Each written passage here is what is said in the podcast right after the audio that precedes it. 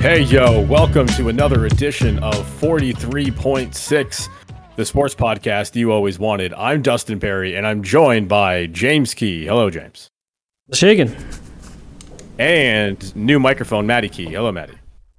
Why is he always first?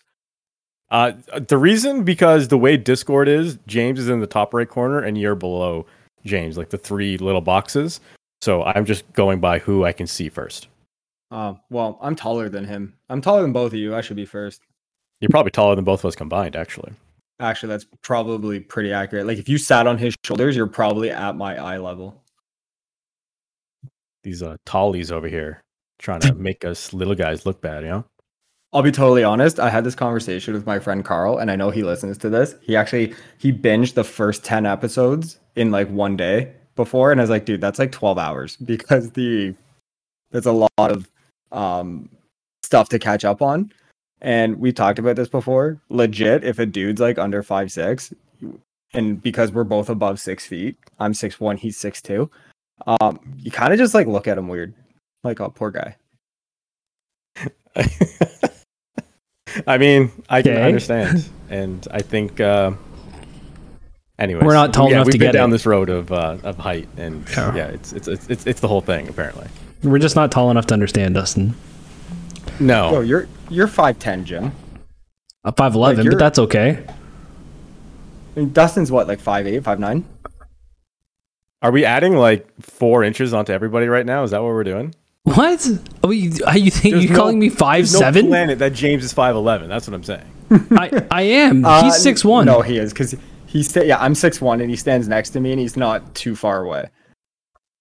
Really? Yeah. and I'm at least I'm at least half a head taller than you, buddy. I mean, I'm not denying the fact that I'm like five foot six. I'm not even. I'm not disputing this. What I'm saying is, I didn't. I don't think you you are were- five six though. I think you're like no, five you're eight, like five seven, five, five eight. nine. He's gonna measure himself right now. I have a tape measure right here. We can do this, but no, I, I would have to get up and like my headphones don't go very far, so that's not going to happen right now. But I, I'm pretty sure I'm like legit five six. You have air conditioning? Currently, Dustin? right now, on um, probably. Yeah, you look comfortable. It's hot here. I'm sweating my balls off. I mean, I'm in a basement, so it's Well, it's double cold. 100 percent of the time. Your basement is cold. I remember being there and being like, Yes. "This is a nice, comfortable, cool basement." I mean, it, I, mm, it's I mean, it's cold That's okay. like all the time. It's cold. That's fantastic. There's a Mate. jacket hanging off the back of my chair because I will occasionally just put a jacket on in the middle of summer because it is cold. it's tick I mean, though out they there also today. make hoodies. Yeah, that's true. But it's tick out there. It's sweaty. It's gross. It's because it rained today, and it's supposed to be worse the next couple days. I don't know if I'm up for it. And I made it most of the summer without using my air conditioner, which I'm pretty proud of because in summers previous, that that shit has been on. So I've been absolutely saving 15% or more on my electricity bill, not running my air conditioner 24/7 this year. And I probably lost at least a pound in just Justin Sweat. lazy sweat. That's what I call it, lazy sweat. Well, Uh, we're not. We have uh, a lot to talk about this week, not including lazy sweat. Uh, one of the topics of conversation will be Charlie Montoyo, plus the Leafs offseason moves and acquisitions and the things going on in Maple Leafs land. Also, we have an update on our free or NHL free agency predictions that we made last week. And spoiler alert, it's not going well. At least for two of us, it's not going well. Also, not going well over in Brooklyn. The whole situation with Kevin Durant. We'll talk a bit about that. Also, not going well for Deshaun Watson, or maybe more so the Houston Texans. I don't know how much time we'll spend on that one. I may even skip that story altogether, depending on how much time we have, because we do want to devote a bit of time to something we've been talking about for a little while the top five best sports movies of all time, as according to us. And if we have time, we'll talk some Ric Flair. And of course, we'll wrap things up with some shout outs at the very end. Although we do, before we get to the end, we'd like at the start to talk about our week. And James, I usually start with you, but you know what? Maddie's getting upset over there, the tall guy looking down at us, having our conversation without him. So, Maddie, we'll start with you about your last week and what's been going on. Literally still unpacking. I just set up my office. We just bought. Okay, I gotta say, when you move, you start like finding all this random shit from IKEA that you want to buy. and it's a nightmare. I'll be honest. The amount of shit from IKEA that you end up buying, and it's essentially adult Lego. And it's fucking frustrating, especially when you do it with somebody. So, like, my wife and me were putting together an island today, and she's like, Oh, this goes here, this goes there. I was like, Are you sure? Because taking IKEA shit apart is the hardest shit on the planet. Like, you don't make it to come apart. Yeah, that is the worst. Like if you make a mistake while you're building some IKEA furniture, you're boned. You might as well start over. No, I'll buy a new one. Fuck it. That one goes. Well, that's what I mean by start over. Yeah. Yeah. like you might as well throw that thing in the garbage and just buy a new one. Yeah, and so like I I go to like a weird dark place when I build IKEA furniture. So like we're screwing we're putting oh no, I'm giggling. I'm 5. But you know when you put like the dowels in and you got to like clamp it down and then there's like the screws that go in to make it I guess um like stay in place. So it's Yes, not I know, I know exactly what you're talking Yeah. about. Yeah. So I'm trying to do that, and like the thing's moving, and I don't know why I get so frustrated for the dumbest things. Like I'm like, well, hold it in place. Like I am, and it's like you're not pushing hard enough. Hold it in. so then it's like because I'm trying to screw in and I'm getting too much resistance because IKEA doesn't plan or make the holes big enough. And ah, this is really just a lot of innuendo, but they don't make their holes big enough. So like you have to like force the screws in and like dig it in, and it was just I was getting so frustrated today because that's what I did today. And that's what I did last week to a point where there was a dresser and I'm like, I'm done. You're doing it yourself. Like, I get it, but no, I'm not doing this. A buddy of mine moved into his place like I want to say like three or four months ago, and he bought a whole bunch of new IKEA furniture. And this is probably the exact same scenario that you guys are having. But imagine this: we're building this bed. Okay, we have the like the headboard of the bed that just needs to like drop onto the frame, and you pop in the dowels on the bottom of the headboard, and then you just got to drop it right onto the frame but it wouldn't drop on. Like it would like the left side would be in or the right side would be in. And you're like just forcing down the right side and the left side would pop up. And you force down the left side and the right side pops up. And we're just like, well, what the fuck, man? Like what I don't understand. Like we're like we're looking at the instructions, we're looking at the thing, we're looking at the instru- it doesn't make any sense. So we say, you know what? Pull it out of this room. We're gonna tip it up on its side so we can visually see like the holes and the dowels meeting contact. Because something's not right here. Turns out the instructions are wrong. It tells you to put in five dowels when you only need to put in four. So one dowel was just hitting like flat wood and it was popping up the other fucking side. And we we spent like 35 minutes trying to put this fucking thing down. So much so that he even took a mallet and tried to like bang in a side. And to this day, there is a massive dent in his, his bed frame from like the mallet. they should replace that they should like they should replace that because you're forced into a land of kind of stupidity because they were stupid from the beginning right like my problem with ikea is always that i think i'm smarter than i am and i'm like ah i've done this and i get like two quarters of the way through uh, or two-thirds of the way through and like i'm like yeah and then i build it and then i get to a point where it's like shit I did one thing backwards, and now I have to undo like 20 pieces just to fix that one thing that I thought I was so smart that I just knew the direction, and then I got to go back and do it all over again, which is super fucking annoying because undoing it is probably more frustrating than doing it. And if I just slowed down, paid attention, I would have not run into that. But I do that literally every single. I did that with a, a shelf that I just bought on Monday or Sunday just I got all the way and the little kicker on the bottom was facing upward. I'm like, oh, it's supposed to go downward. So I had to take off the sides and put it under. I was so mad. But Well, no, yeah, and the worst is is when you look at everything at IKEA, like in their little showroom, and you're walking around, everything looks so simple to put together. oh yeah. You're just like, oh, this is fucking three panels, and like there's the baseboard to like hold it straight, and then the top part, and then you just build the shelf, which is or the drawers, which is like one, two, three, four pieces, and whatever. No, because what they don't tell you is that each one of those things has thirty-seven thousand holes in them, and each one requires a dowel or something like that, and it's just it's a piss off. I hate it. James? Uh, we, I went with him to IKEA, so so I was there. We bought it, um, and I have to say, Hold on, dude, on the, on the way out of IKEA, did you guys get any hot dogs? no, we ate No, at the we had restaurant. lunch Like there. we ate like classy Oh. people. So you had okay. So what did you have at the the little cafe thing? Meatballs, sir. Because you can get Everything. you Everything. can get beer there. Like that's what's Yeah. crazy to me is that like Butter You chicken. can sit in a retail store and drink a Heineken if you want. Yeah, you can get butter chicken, beer. Uh, they've got meatless meatballs, like plant based. They veggie got meatballs. So like veggie like, meatballs. that's what I don't get. They have veggie and then plant based. which isn't it that same thing? That's what I thought. Well, I mean, You know I what? suppose it could. no, could don't be. don't. We're gonna get vegans yelling at us. Like that's Yes. Yeah. Don't you know It's that I'm vegan? Yes, and we still don't care. Um, the yeah. Don't wear clothes that I guarantee you came from an animal, like cotton. but uh, they have fish and Or they'll have leather interior in their car. Yeah, Yeah. I know, eh? They have fish and chips there, and poutine now, mac and cheese. But I mean, the it's the meatballs, the gravy, the Carrot lig, carrot cake, the lingonberry, all of it together. Like that's the go-to. I don't know why I don't go there more often. Like I work from home a couple days a week. I just go there for lunch. I should do it way more often. It's cheaper than most places. And to be honest, it's better than most places you go. Literally to have a three course meal, each person, for three of us. So we each got like the meatballs with like the two sides. So I had Oh, and the and, garlic naan, the garlic and then bread. I had some garlic toast. oh, so and good. then I was like, let's throw some mac and cheese on this bitch. I got a slice of carrot cake and a bottle of water.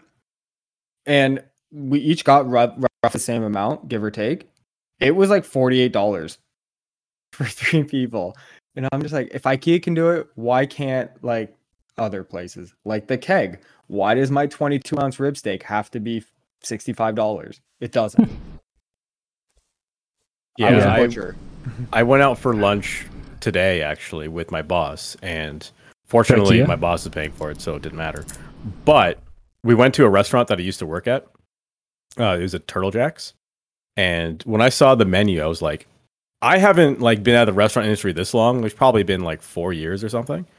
But the sandwich that I at that I ordered was like twenty dollars for a sandwich. I'm like, this sandwich used to be like ten ninety nine. yeah. And now it's literally a twenty dollar sandwich.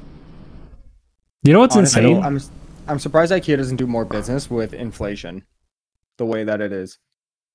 I mean, yeah, the I mean, food you go anyway. to IKEA and you go to the little kiosk and you can get uh, like two hot dogs and a coke for two fifty. Yep. That's the best deal in the city.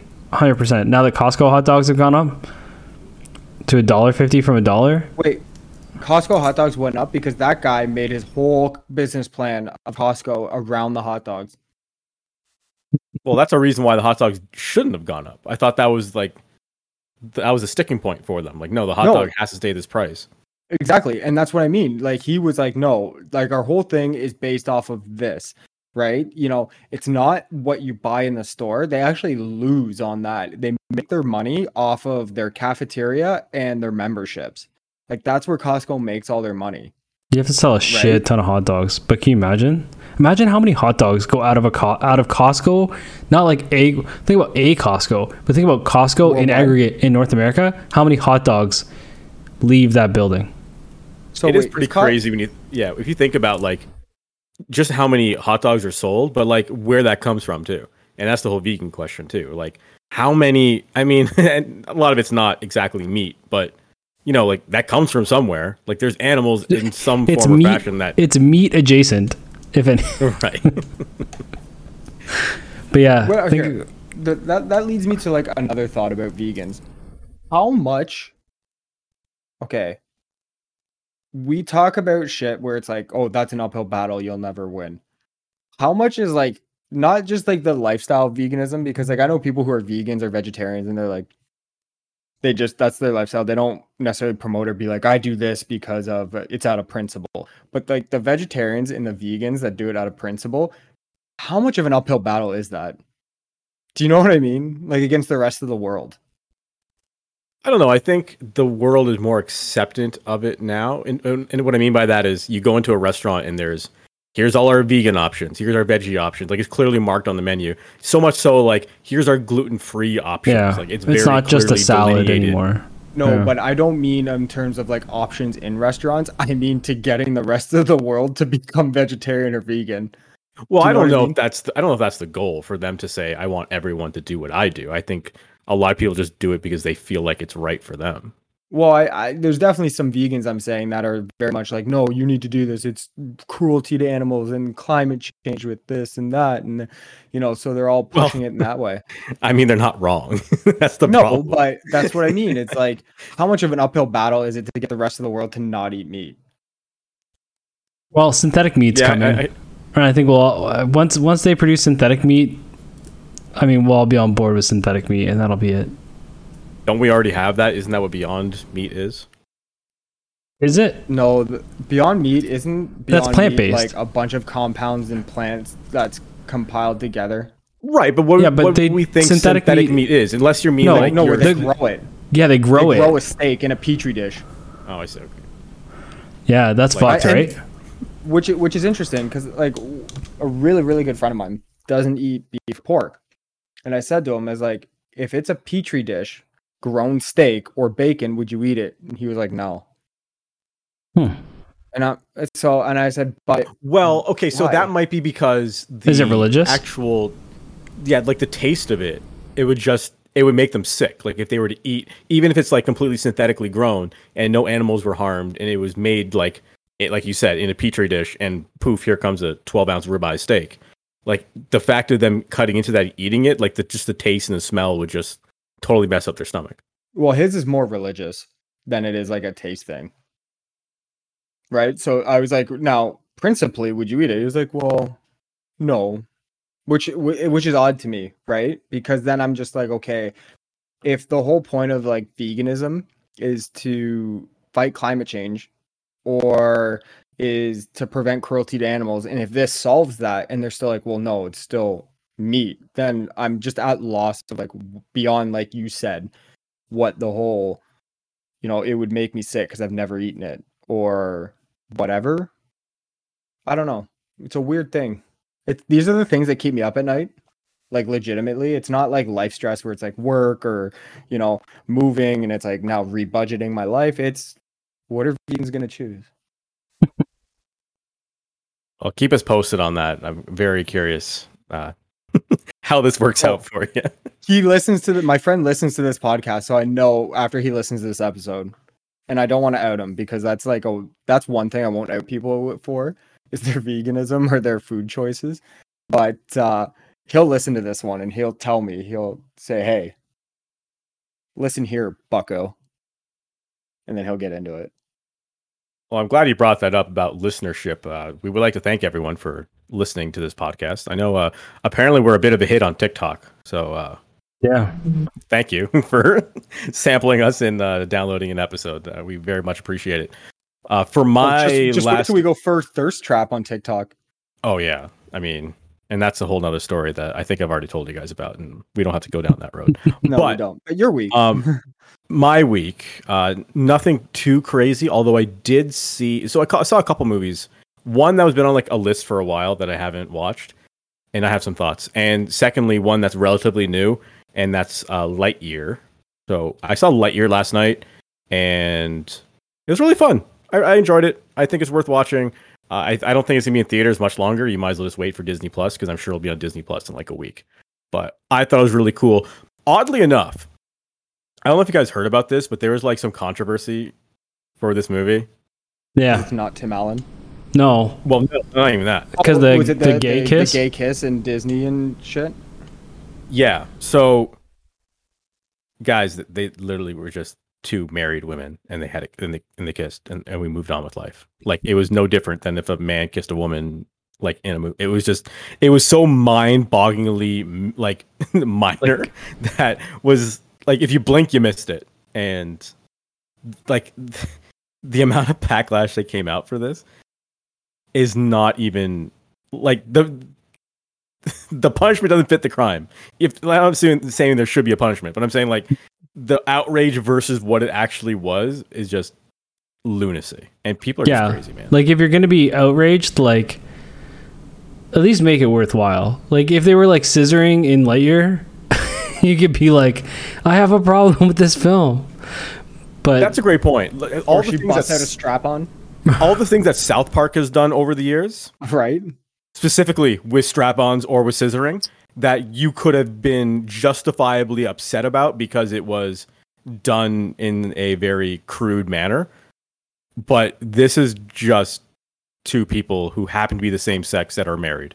Like, if that's your issue, you 2022, are man. just out. You are outing yourself as a crazy right-wing conservative, gun-loving, gay-hating freak. No, It's 2022. we're taking sex steps backward. That's that's what it like, is. You are a lunatic if you are upset about a animated couple that are portraying married people. You are like, a I- monster. And like if you don't like you your kid. Oh, go ahead. I was say if you don't like your kid, like if, you, if that's not a belief you want to impart on your kid, have the conversation with your kid. you know, Or at at that point, like yeah, that's a great point because that's what they're arguing is that this is not suitable for children. it's, If it's not going to go away. Like the, it's not going to go away in the like- world. So then have the conversation with your kid. you need to prepare your child for society as a whole mm-hmm. and unless you're going to like live in some sort of community that has walls up around it and you don't expect to ever interact with the outside world for the rest of your this child's life and you're going to keep him hostage in this crazy They did that. environment you're creating for them It's called Jonestown. I mean, oh, I, I know there's plenty of places just like Jonestown that probably exist all over the mid South in the United States. But unless you're doing that, then you can't have it, your cake and eat it too. You know what I mean? Like you can't say we're going to shelter our children and give him give them these ridiculous views that we are passing down onto them. We're brainwashing them into this stupid shit. But at the same time, we're going to have a Disney Plus subscription and we're going to watch Disney shit. No, no, no. you're not allowed to enjoy current and modern entertainment if you are then giving your children outdated and bigoted lifestyle. Like that, that's not how this works. You get to pick one or the other. Either you're an asshole or you're allowed to join join society. Pick one. I just think of it like more of could you imagine getting so upset about something that has absolutely zero effect on your life directly in any way, shape, or Absolutely zero. It's a great Right? point. Yeah. That's and that, that's kind of how I live my life. Is just it's like a personal rule. Is that like people's lives are their own fucking business, and people's choices are for them and their like their own. And if as long as it doesn't affect me or make put me in a position to have to make a choice that I agree or disagree with, I don't give a shit what people do. And to me, at the end of the day, and I know I'm pounding this mic a lot, but I'm getting used to it. It's uh, really my way, and I'm not used to it, so you might hear it. But at the end of the day, lo- like I said this before, love is love. Who gives a fuck? Like honestly, if someone wants to love a rock, I don't care. If that makes someone happy, or if that makes two people happy for whatever way, shape, or form that is, more power to them. I mean, the world needs more of people being happy and living the, their truest life than people being mm-hmm. angry and dictating their options or their lifestyles or saying what they can and can't do when it has zero impact on their life. Yeah, so that's a good point, and I think it's worth mentioning. It has zero impact on our life because we don't care. Unless but it's incredibly important for homosexuals to be married. And I'm not saying you're not saying it isn't, but like it's worth mentioning. Like they need these things because certain protections that we have as, I mean, cisgender hetero men, that when we get married, we can leave our assets to our wife. We Mhm. can, like, these or are when they leave, they take half. and when eventually they leave, they take half. Exactly. Very good point, James. But the internet is is a breeding when the internet was created, it was a breeding ground for for enragement about anything and everything, including the manager of the Toronto Blue Jays. I just did a Dustin, There you go. former manager. Yes, you're right. Uh, it, it's it almost seems like when Charlie Montoyo got let go, it was surprising in a sense that like the timing of it seemed odd, but now that you kind of think about it, maybe it made sense. But man, the reaction on Twitter, like people were like throwing babies in the air, rejoicing in the streets, and like there was parties over the weekend calling like this was. I don't think the guy deserves that. You know what I mean? Like I don't think Charlie Montoyo was. Eh. Uh, James, give me a face right now, and maybe he thinks he does deserve it. Eh. But I really Charlie- need to get a camera. yeah, you do definitely need to get a camera because you may be giving us a face right now. I can't see it. But so the story is Charlie Montoyo was relieved of his duties. I believe it was early last week. It was just shortly after we had uh, posted our episode. And that was just after the sweep in Seattle. And I think that's what that's what did it. Over the weekend when they lost the three straight or four straight or whatever it was to Seattle in Seattle, which typically are extended home games for the Blue Jays, where they go into Seattle and 95% of the people in that building are from Vancouver or in from BC. And you go in there and just get your lunch taken, and you're embarrassed by the Seattle Mariners, who happen to actually end up going on a huge run. Like the Mariners going into the All Star break have are like one of the hottest teams in baseball. I think I don't know if they won last night or not, but if they didn't, they were like 14 of their last 15 games they have won. So it's not like the Mariners are a bad team and they got embarrassed by a bad team. It's just the they were rolling downhill. The Blue Jays, that is they pro, pronoun spell. They were the Blue Jays were rolling downhill and they had to make some sort of change in order to stop the bleeding, if you will. And Charlie was the casualty here. Now, James, you think he, he's deserved to be let go? Yeah, man. Like I was so I was driving in the car when the news came in through and I was listening to the fan 590 and I don't remember I think it was George Russick was on at the time and he was like he was like why are you letting go of Charlie Montoyo? You didn't the bullpen's garbage and you didn't address the bullpen and you didn't give the bullpen arms and this and that and I'm sitting there thinking like have you not paid attention to everything else but the bullpen? Like for the last two years, and I'll give the guy a little bit of credit, we've been absolutely enraged online and bitching amongst each other that this guy basically didn't stand up for his team. Like guys are getting kicked out of games and he's got his like ass very firmly stapled to the bench. And so he starts doing a little bit of that this year, but you just look at the culture of this team, you know, they they're not they're not winners. They were picked they were picked to be the World Series champs or at least to face the Dodgers and they're getting swept by the Mariners. Like World Series teams don't there's no World Series culture in that room. Like the the home run jacket, like fuck off until you start winning games, you know? Like again, I was saying this to my brother. Like Vladdy sitting in the steps of the dugout, like chilling. No, like did you see Aaron Judge do that? Like, why is Aaron Judge the best player in baseball right now? Because he's a fucking competitor. Because he's a giant. Well, he's also a competitor. And right now, the Jays, you know, the Jays aren't aren't competitors. They don't have a competitive mindset. But the one player everyone has always said is a competitor, Bo Bichette. Did you see that quote? I don't remember what the quote was specifically, but Bo was kind of like, "Yeah, I mean, I expected him to get fired." Well, no, it was it was like paraphrasing what he said. Yeah, no, it was like uh, the reason uh, something like Charlie Montoyo, uh, blah, got fired. Um, the sentiment was shared by a few in the locker room. Like there are there are competitors on that team that recognize that he wasn't getting that competitive culture implemented in the team, and that's like they don't. You see those guys and they're fucking losing. They're still laughing. Like, dude, if I was getting pumped the way they got pumped in the last, I would not be laughing. I would, I would be losing my mind. The quote from Bo is the front office has made the decision on what they thought was necessary. I don't disagree.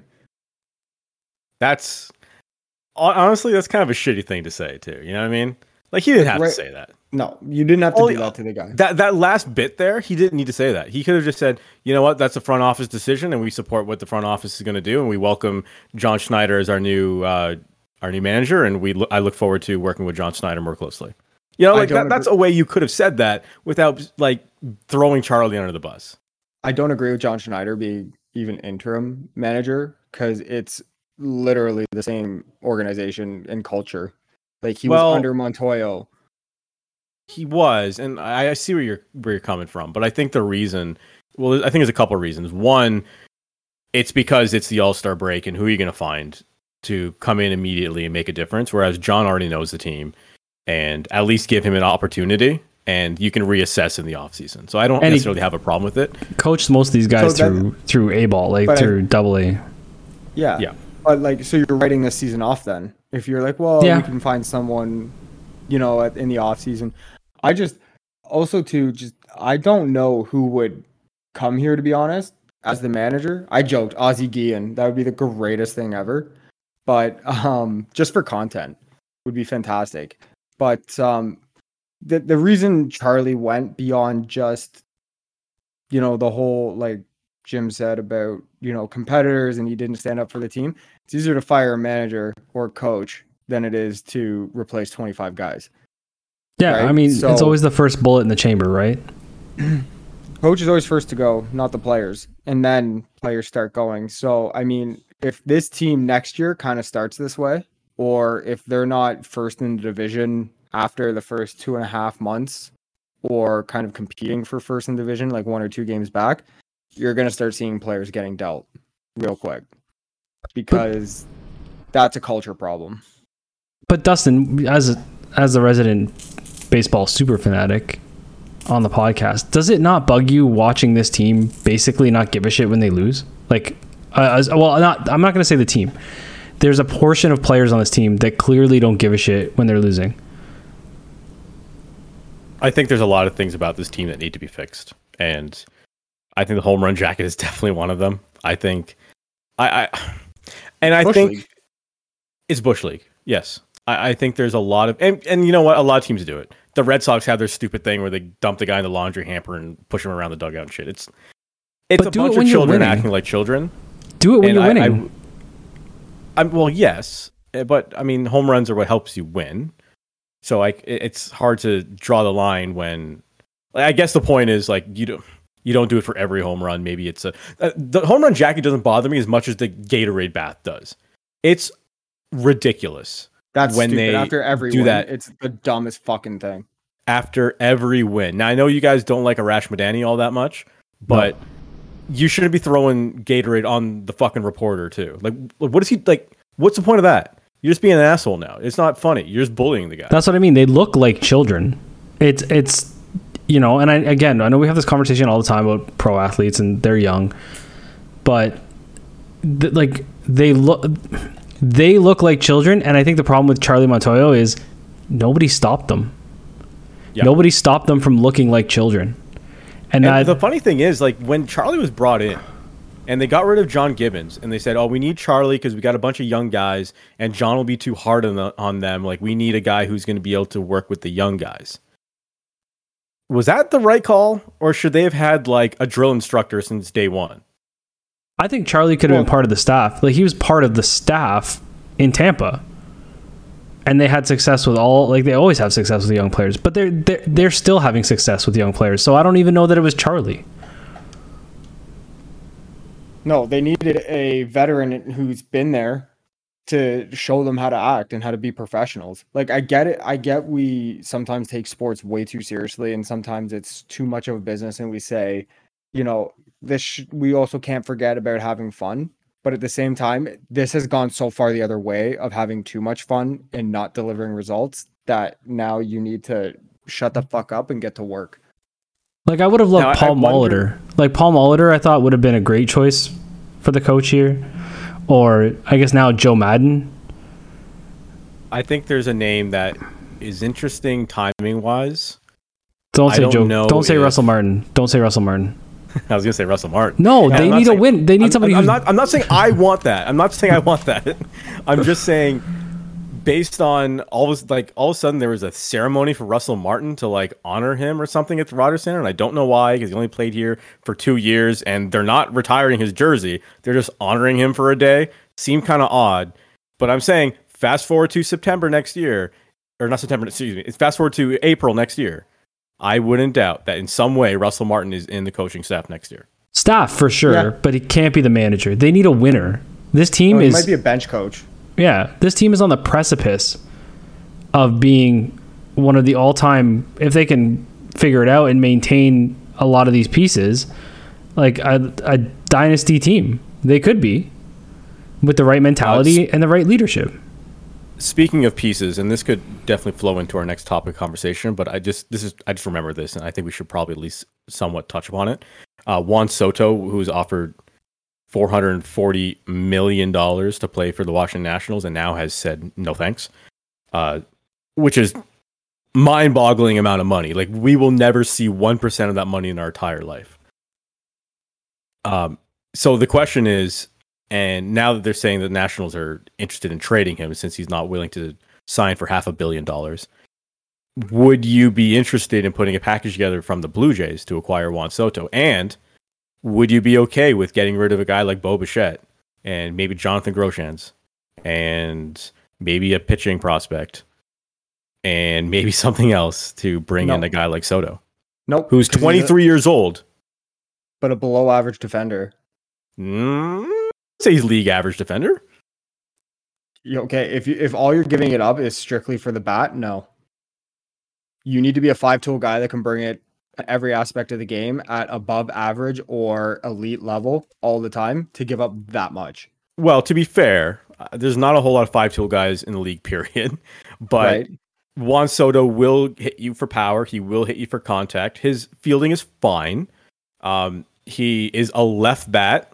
He's only 23 years old. He was second in MVP MVP voting last year in the National League. So this is the type of player we're talking about. It's not normal for a player like this to be on the trading block, but it's hard. I know it's hard for us to speculate because we don't know what the conversation is and what the Blue Jays would be willing to offer. But I think it, the conversation will start with the Nationals, with Bo, and with Groshans, and then from there, it's like who knows, right? Yeah, I don't know that it actually starts might with. start with Manoah. I don't know that it starts yeah, with. that's that's a tough one. Like if it's Manoah, you obviously say no. He's the franchise of your. He's your cornerstone of your rotation going forward. I think you will have to include Moreno as well, and then maybe the conversation starts with Bo, Moreno, and Groshans. And but that's just I think you can get it done for without. some people. That, I think you can get it done without Bo, and I, the reason I say that is because he's an outfielder.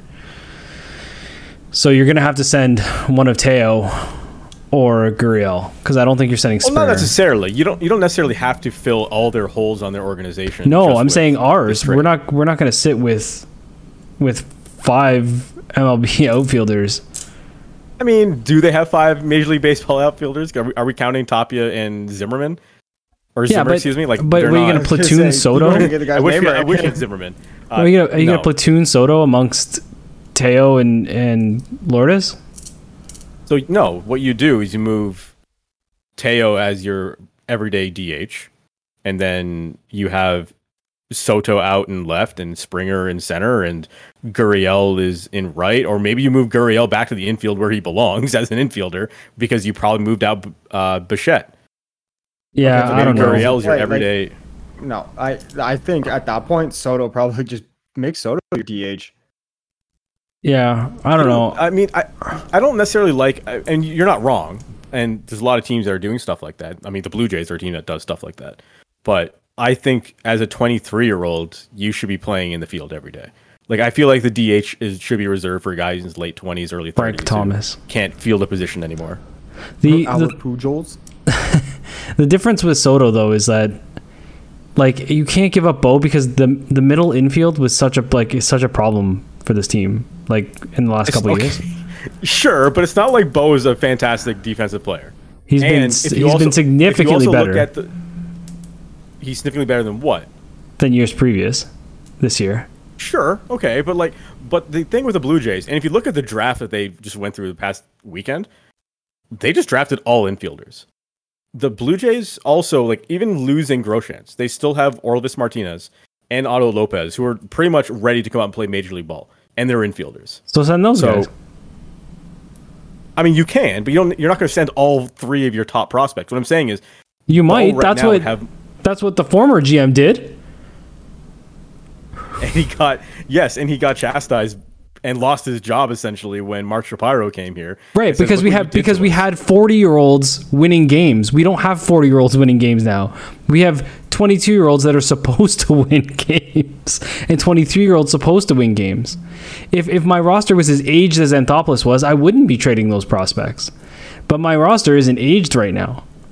The roster is actually decent. I don't think. I think is Springer the oldest fucking guy on the team. I'd have to look it up, but he's probably not. You're probably, Probably. not far off. I mean, like not including, if- like, if we're talking pitchers, like Trevor Yeah. Richards has gray hair. He's a silver fox out there, so he's probably one of the oldest guys on the team. At least visually, he looks like the oldest guy on the team. So like youth is not a uh, a bare cupboard for this team, and I mean we seem to just and listen, Shatkins like they're fantastic at refilling the prospect cupboard. Their scouting is unrivaled. So like we're like even this draft, the kid we drafted twenty third overall. Love it. The sorry. I love the guy. I love the kid they drafted. His quote where he's like, "I'm gonna make every team that pass on me ahead ahead of them in the draft. I'm gonna make them regret this decision." Yeah, like they're they they know what they're doing. The fact that we have Groshans, Lopez, Orelvis, and Moreno, like all technically like infielders, like come on.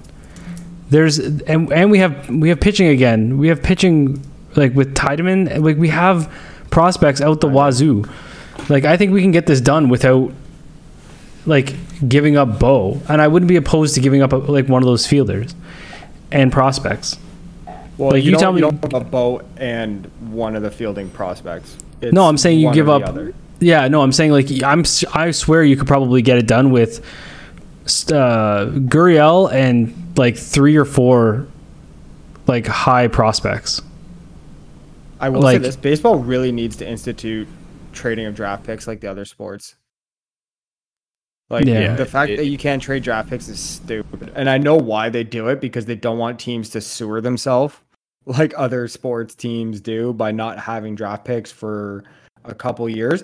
But Chicago. it's ebbs and flows. Yeah, it's ebbs and flows, right? You Yep. know, Pittsburgh didn't have a first round draft pick for what, like six years in the NHL, and it it all comes back at some point. You know, they do really good, and then they regress, and then as guys get older, they regress. They hold on to those picks, and then they restock, and then they hit the low and whatever. But it's the dumbest thing in baseball that you can't do it. I hate Well, it. or you could be like the Montreal Canadiens and just trade away everyone that you drafted in the first round, or just Yeah, let them walk away for nothing. Hit the I don't know if reset you guys button. saw that floating around on Twitter earlier this week, where it was like, here's every pick that Montreal's made in the first round, and like they have none of them left. Yeah. It's pretty hilarious. Yeah, well, Suzuki's not even theirs. It came from Vegas, right? Yep. Kotkaniemi, who is their highest pick outside of Slavkovsky that they just drafted, he's in Carolina. Um, Romanov, who is one of their most recent picks, gone. Sergachev, gone. Yep. Like you go down the list from I think since 28, so since Cole Caufield, everyone after that, you're looking at 2017, 2016, 2015, 2014, like all the way down the mm-hmm. list until you get to Carey Price in like 05. They're all gone. So I don't know. Montreal is an enigma that is making their best effort, I suppose, and they have a chance to upgrade their team with NHL free agency, which we are in the middle of right now. And last week on the program, we threw out some predictions of what teams we thought some of the free agents would end up going to. So let me quickly run down this list. Uh, spoiler alert: James and I have zero points. so I think this is already over. Um, James said, uh, "Where is James?" James said Malkin would go to the Rangers. He is re-signed at Pittsburgh. We recorded like as that signing is pretty much happening, yeah. so that was a little unfortunate. But hey, whatever. Yeah, it was literally like 10 minutes after we finished recording. It's like, Malkin signs at the Pens. And I, Like, oh well, what are you gonna do? Um, second pick, he said Max Domi to Toronto. That did not happen. He signed with Chicago. Johnny Gaudreau, he said the Islanders, which I thought was a slam dunk pick. Like that made Yeah. so much sense. But he shocked the world and went That to was a layup. He went to Columbus. Uh, okay, you know, earlier today on Twitter, I think it was Mike Commodore who said, you know what? Calgary, uh, with the COVID situation in Canada, and Calgary having the worst barn in, I mean, he said the worst barn in the uh, in the league, which isn't true now that the Coyotes play at a community center, but one of the worst Might barns cool. in, in yeah, it- and it could be fun. You're right, like that that could be a fun environment. But he's saying maybe we should be really asking why would he have stayed, and that, it's an interesting flip of that question, especially for a guy who played there, right? So something to think about for all the Calgary Flames fans that are upset about Johnny Hockey taking his talents to Ohio. You also said Andrew Copp would sign with Dallas. He ended up in Detroit, which I think is going to be a sleeper pick for Detroit. The only thing you still have outstanding, James, you have the potential for your wild card pick to pay off.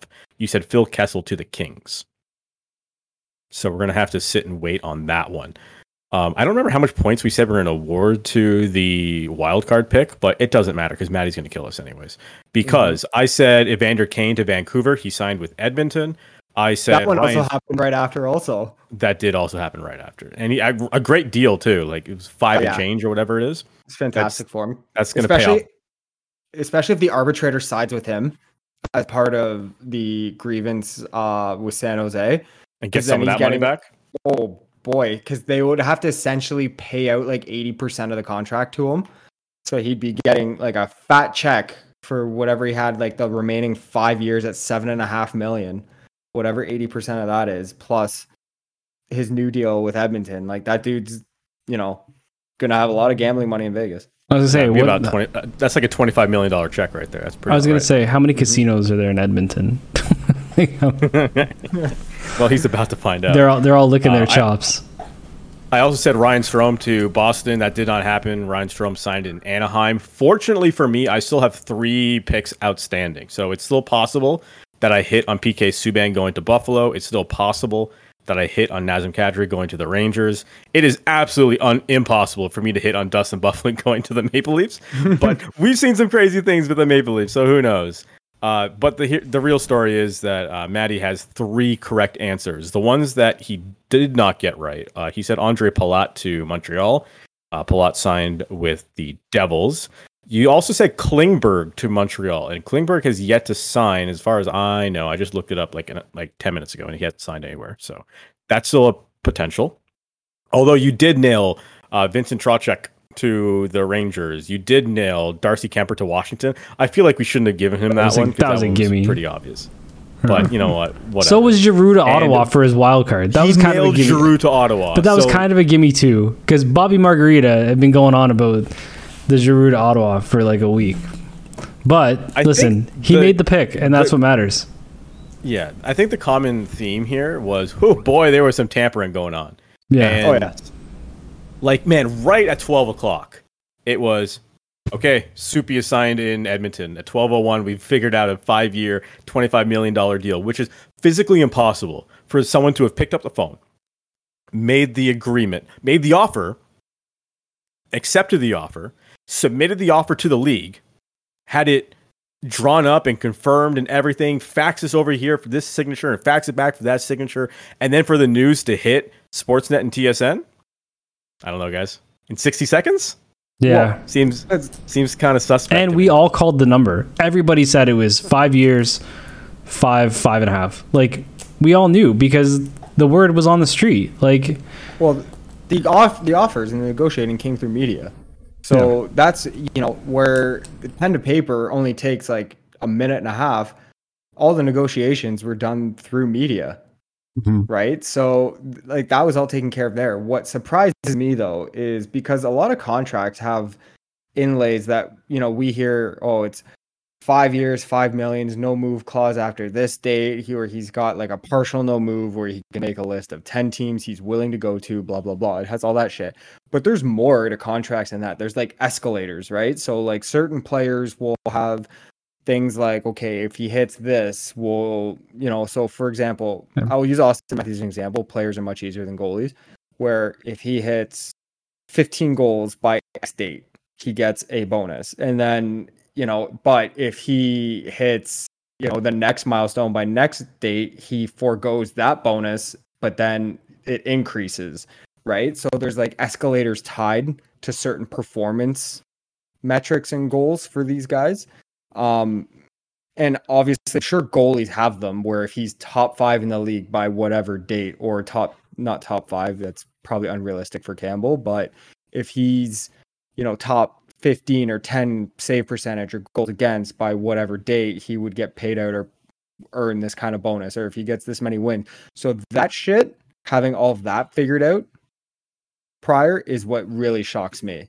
that's that's where the, whole like five years by five million for the tampering thing like i'm like okay i kind of get it because people bat those around but it's those inlaid bonuses that really tell me that the tampering goes on because that's really minute shit you don't hammer out in five seconds. I think it's all the the lifestyle shit that gets negotiated in there too. Like I'm sure there's tons of like gets in a, this house for you. Yeah, all that kind of stuff. Certain meal coach it. Like I'm sure there's ton like certain athletic training shit. Like there's there's got to be so much. Like I mean, if I was negotiating a contract, I'd be like, what does my meal situation look like? Like I would definitely find a way to stuff as much in there as possible, right? So I don't know. It's I don't. They used to have the negotiating period. We went over this. They took it away, and I don't know why. Like at this point, like just leave it there because now you just make us look like idiots, thinking that these no, guys don't the talk. League look like idiots, not us. Yeah, that too. I just think like, what's the harm in giving forty eight hours? Right, like maybe not five days, but forty eight hours. You know, talk to a guy on a phone, and see where he's at, maybe fly him out, you know, schedule a flight. You can schedule all his shit and be like, hey, we'll pay you to come out here, take a look at our facilities, maybe have a night on the town on us and whatever, do that kind of shit.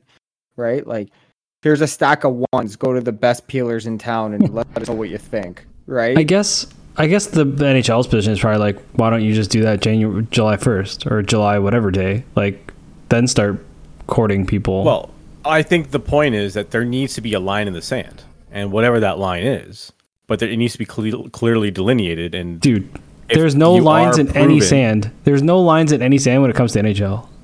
Everything's just made up. It's true. I mean, look at the rule book. To be honest, like they're just, they're just making shit up every night they're out there. Yeah. So, kind of like I don't know. Like other sports have tampering issues that they call it way more than the NHL for that way less obvious that they actually have to investigate. I'm not saying it's a specifically an NHL issue. I'm just no. I'm just saying it's clearly and obviously something well, that's going on. He's the saying NHL. they do they do the worst job of addressing it. The NHL just basically goes, eh. Okay. Yeah. just shrug their shoulders and say, yeah, whatever. Who cares? yeah, no one's paying attention well, no, anywhere. And and no GM's gonna call another GM out on it because they've done it too, right? That's, it's all well, collusion.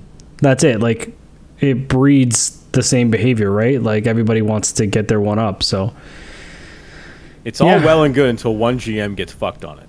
Like someone's gonna. I mean, I guess technically it happened in Calgary where you know they thought, or maybe not so in Calgary, but like there could be a situation where you believe you have a deal with your player. And all of a sudden he's super cold on you. You're like, whoa, what happened? It's because he's been secretly negotiating with another team and cuts you out entirely. So there is a situation where this could get ugly because I mean, if a co- player's on a contract, he's supposed to be exclusively negotiating with you until the deadline passes. That's why there's a deadline. Yeah. Yeah. I, I, I see what you mean. I, I think like, you know, there's, it's tough, right? Because I see other not getting jilted, but at the same time, GMs could do the same things to players. A GM could tell a player on the existing, yeah, we're gonna take care, we got blah blah blah blah blah blah. You know, don't worry, your deal's gonna come in. We're gonna sign it a couple days. July first hits, and then this one guy all of a sudden becomes available, and they're like, oh shit, and then this guy loses the opportunity with his team, and guys get signed up, and you know he might be with yeah. his team at five years, eight million per year, and now all of a sudden he's going to be looking at two years and four and a half million because he has to go with secondary, tertiary options and not places he wants to be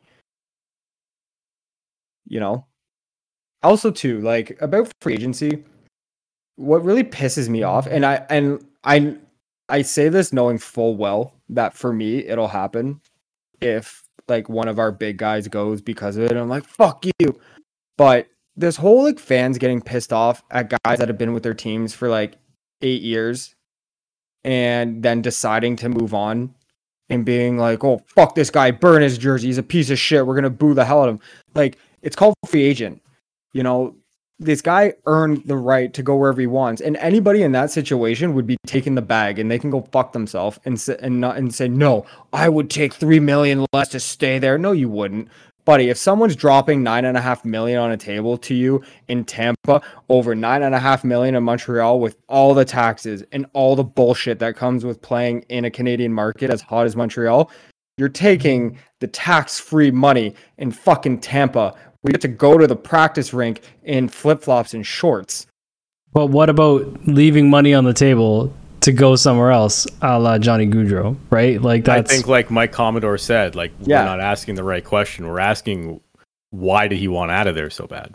like at that point maybe it's not being mad at the player it's being mad at the organization or being mad at yourself and not contributing to the cause of building a new arena and like lending your voice to to those things. Like it, it, that those kinds of things are are very intricate and take the involvement of every level of the ecosystem of the team right? Like ownership players management fan base like you all kind of have to come together to make those kinds of things happen.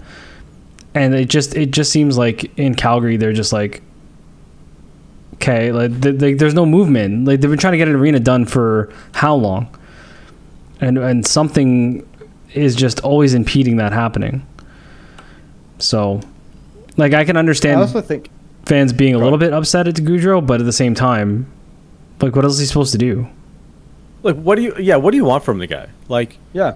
I understand that Calgary offered him more money, but keep in mind he's an American, and not everyone loves Canada. like, he may be more interested in going home to the United States. He may be more interested in just hanging out with with his friends, and it's it's different up here.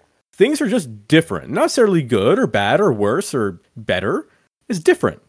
And if you grew up in the United States and like I've put my time in in Calgary and I don't like it up here because it's cold and I don't like having to do the COVID bullshit every time I had to go on an away game.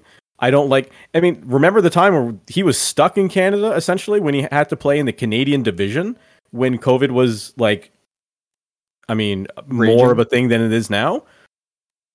Like these are all things that a player has to go through that maybe didn't want to go through. And like Commodore had mentioned, the arena sucks. And I mean, I don't want to move to Calgary and I'm Canadian. so if given the opportunity to go wherever I want, would I pick Ohio as an option? Probably not. But there's there's reasons that he had to sign in Columbus and man, it's his decision. Who gives a shit? I think one of the reasons is maybe he got word that Matt Tkachuk's like, buddy, I'm gonna be out of here a year and a half, two years. You do you. I'm just, you know, maybe behind closed doors they had that conversation and he's just getting ahead of it. well i think he's out i think he's up next year isn't he so Yep. I, I I'm I'm a firm believer in Tkachuk's gone. but he's I is he R- think he's stays. rfa though I think he's UFA after next year. i don't know i'd have to This is something. This is something we can very cl- easily look up. Yeah. And E- either way, if he's if he does not sign a contract by December 1st, Calgary has to trade him. Like there's no option about it. You don't like even if you're in a playoff position, you know, you well you don't can't let it happen out. you can't let it happen twice i understand like people legitimately thought that i'm i'm pretty sure they believed they were cup contenders at the time you couldn't trade him Gaudreau at this one but you you're right you No. can't let it happen twice that is you the just Chuck is don't- not under contract right now. He's So an he's RFA, RFA. right now. Yeah, and his next contract regardless will take him to UFA, I believe. Well, so it depends on because he's 24, so he would be entering his 25 year 25 year old season. So I think that's maybe I don't know. It also depends on service time. The NHL is weird with that. But if he signs a one year deal, if he signs a one year deal, and yeah, so if it's seven years and he started when he was 18, then yeah, like his 25 year season would be his UFA year. So if he signs a one year deal and his RFA deal, then yeah, he would be free agent after next season. But I don't know what his contract will be because that's still up in the air. And that's the problem too. Like they're gonna have to buy his free agent years, and I build, I bet you that's what's holding them up because he he's gonna charge an exorbitant amount to buy into those free agent years, right? yes. So, and if As he Calgary's not, should. he should. If Calgary's not willing to pay that, then they have to trade him, or he's gonna sit out. And I, I from like knowing what I know or seeing of Tkachuk's, look at Brady. Like they'll sit out. like they'll they'll, he'll That's a sit good out point. right? yeah. until he gets Oh, like uh, A hundred percent. Like, I'll be honest, their I think their uncle is their agent. And their dad, Keith, is it's not like a guy who would be like if one of us made it to the show.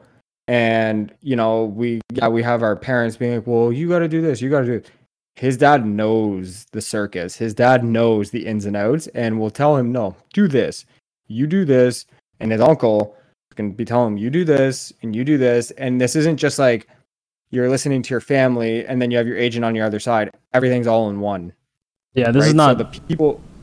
I would say it's not Yeah. Paul Marner, right? Like it's Yeah. it's Keith fucking Kachuk. Like this guy knows, like you said, the circus, and and he's a he's a firm fucking guy. Yeah, I'm. I'm like. I think the foregone conclusion is everyone thinks he's going to be in St. Louis at some point. That's where Matt's going to go. But yeah, he he'll sit out. He almost did it the first time around. He'll why St. Louis? Just why St. Louis? Because his dad played there. 'cause that's his hometown. Is it? I think his hometown is, is Phoenix. I'm pretty sure they were talking. He was born in well, not where he was necessarily born, but where he spent most like his majority of years is St. Louis. Yeah, it's, it's possible that he was born in Arizona, but he lives like moved to St. Louis at some point in his life. I don't know. Doesn't matter. But if But yeah, yeah. if he grew up in St. Louis, then I can see your point. Yeah, so you know that's kind of the the belief. Yeah, he was born in Scottsdale, but the majority of his like youth growing up was St. Louis. Yeah. Okay. Um, yeah, so his friends and family are all there. So yeah, it makes yeah. sense. So it's kind of like Nylander was born in Calgary, but Sweden's his home, right? So Yeah. um yeah, Calgary if if he's not signed or if he sits out or if he signs a one-year deal, regardless of where you are in the position, back to back years, you don't let that happen. You December 1st, if there's no extension, if there's no um long-term deal in place and he's potentially walking right to UFA, you you trade him. I, at this point, I would seriously have them. If I'm uh, Brad Treliving, you seriously look at trading his rights and getting whatever you can in some form of a player or package of players that may not be him but can help you. Well, the Maple Leafs can offer him uh, TJ Brodie and uh, Alex Kerfoot, and then we got a deal. Brodie, Kerfoot, and Holl. We got a deal. I mean, that's seven, nine, nine, nine, two, five, going the other way. Yeah. I mean, it, it makes sense because the Maple Leafs are going to have to do some sort of cap uh, fiddle faddling right now because they are, I don't know, about two million dollars over the cap right now, one and a, one and a half million dollars over the cap right now because uh, Pierre Engvall, Mister uh, Giraffe Neck, has re-signed a new deal with the Toronto Maple Leafs, a one-year deal worth two point two five million dollars for Pierre Engvall. So hold on. First of all, like I'm laughing because I'm I'm mainly laughing because the Leafs have like no cap space, and then all of a sudden they're paying a guy double what he made last year. Well, technically, Pierre they have Engvall- 8.2 million over the cap to go. Yeah, Because but in the offseason, you're allowed to go 10% over. but we need. To, Right, but I'm, I'm Mhm. sorry. What, I'm- what I mean is like they're projected to be over 1.5 million Oh, dollars. yeah. Um, yeah, obviously there's tons of ways they can get around that by dropping guys down to the minors or putting someone on long-term injured reserve. I just want to say congratulations to Pierre Engvall for the new contract, and I want to say congratulations on the five-year deal he's going to get from Edmonton next year because yeah, because the Edmonton Oilers are just Leafs 2.0. All the Yes. rumors they're trying to get Connor Brown and have Zach Hyman, fucking Cody Cece, Jack Campbell, like, uh, like Tyson i- Barrie. Is that just Tyson the Barrie. most? Yeah, Tyson Barrie. Is this just the most Edmonton thing where they shit and be like, Toronto thinks they're the center of the universe. Let's go get all their fucking players. Like, no, I heard. I heard the thing is the the best tweet I saw was Edmonton is so afraid of losing McDavid to the Leafs, they're bringing the Leafs to McDavid. I thought that was fucking on point, dude. that, how do you true? how do you double Pierre Engvall's pay? How I mean, like how statistically, it makes sense. he had a good year in terms of like being a really good penalty killer for the Maple Leafs. Uh, he was a very useful player, very useful third line guy, and he's the size. Like, here's the thing, and I always say this about Nazem Kadri. When Kadri got traded, the Maple Leafs have been looking for Nazem Kadri ever since.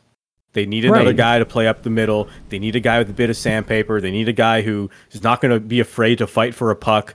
He is a dream in terms of a multicultural player in a multicultural market. Nazem Kadri is everything the Maple Leafs need and want.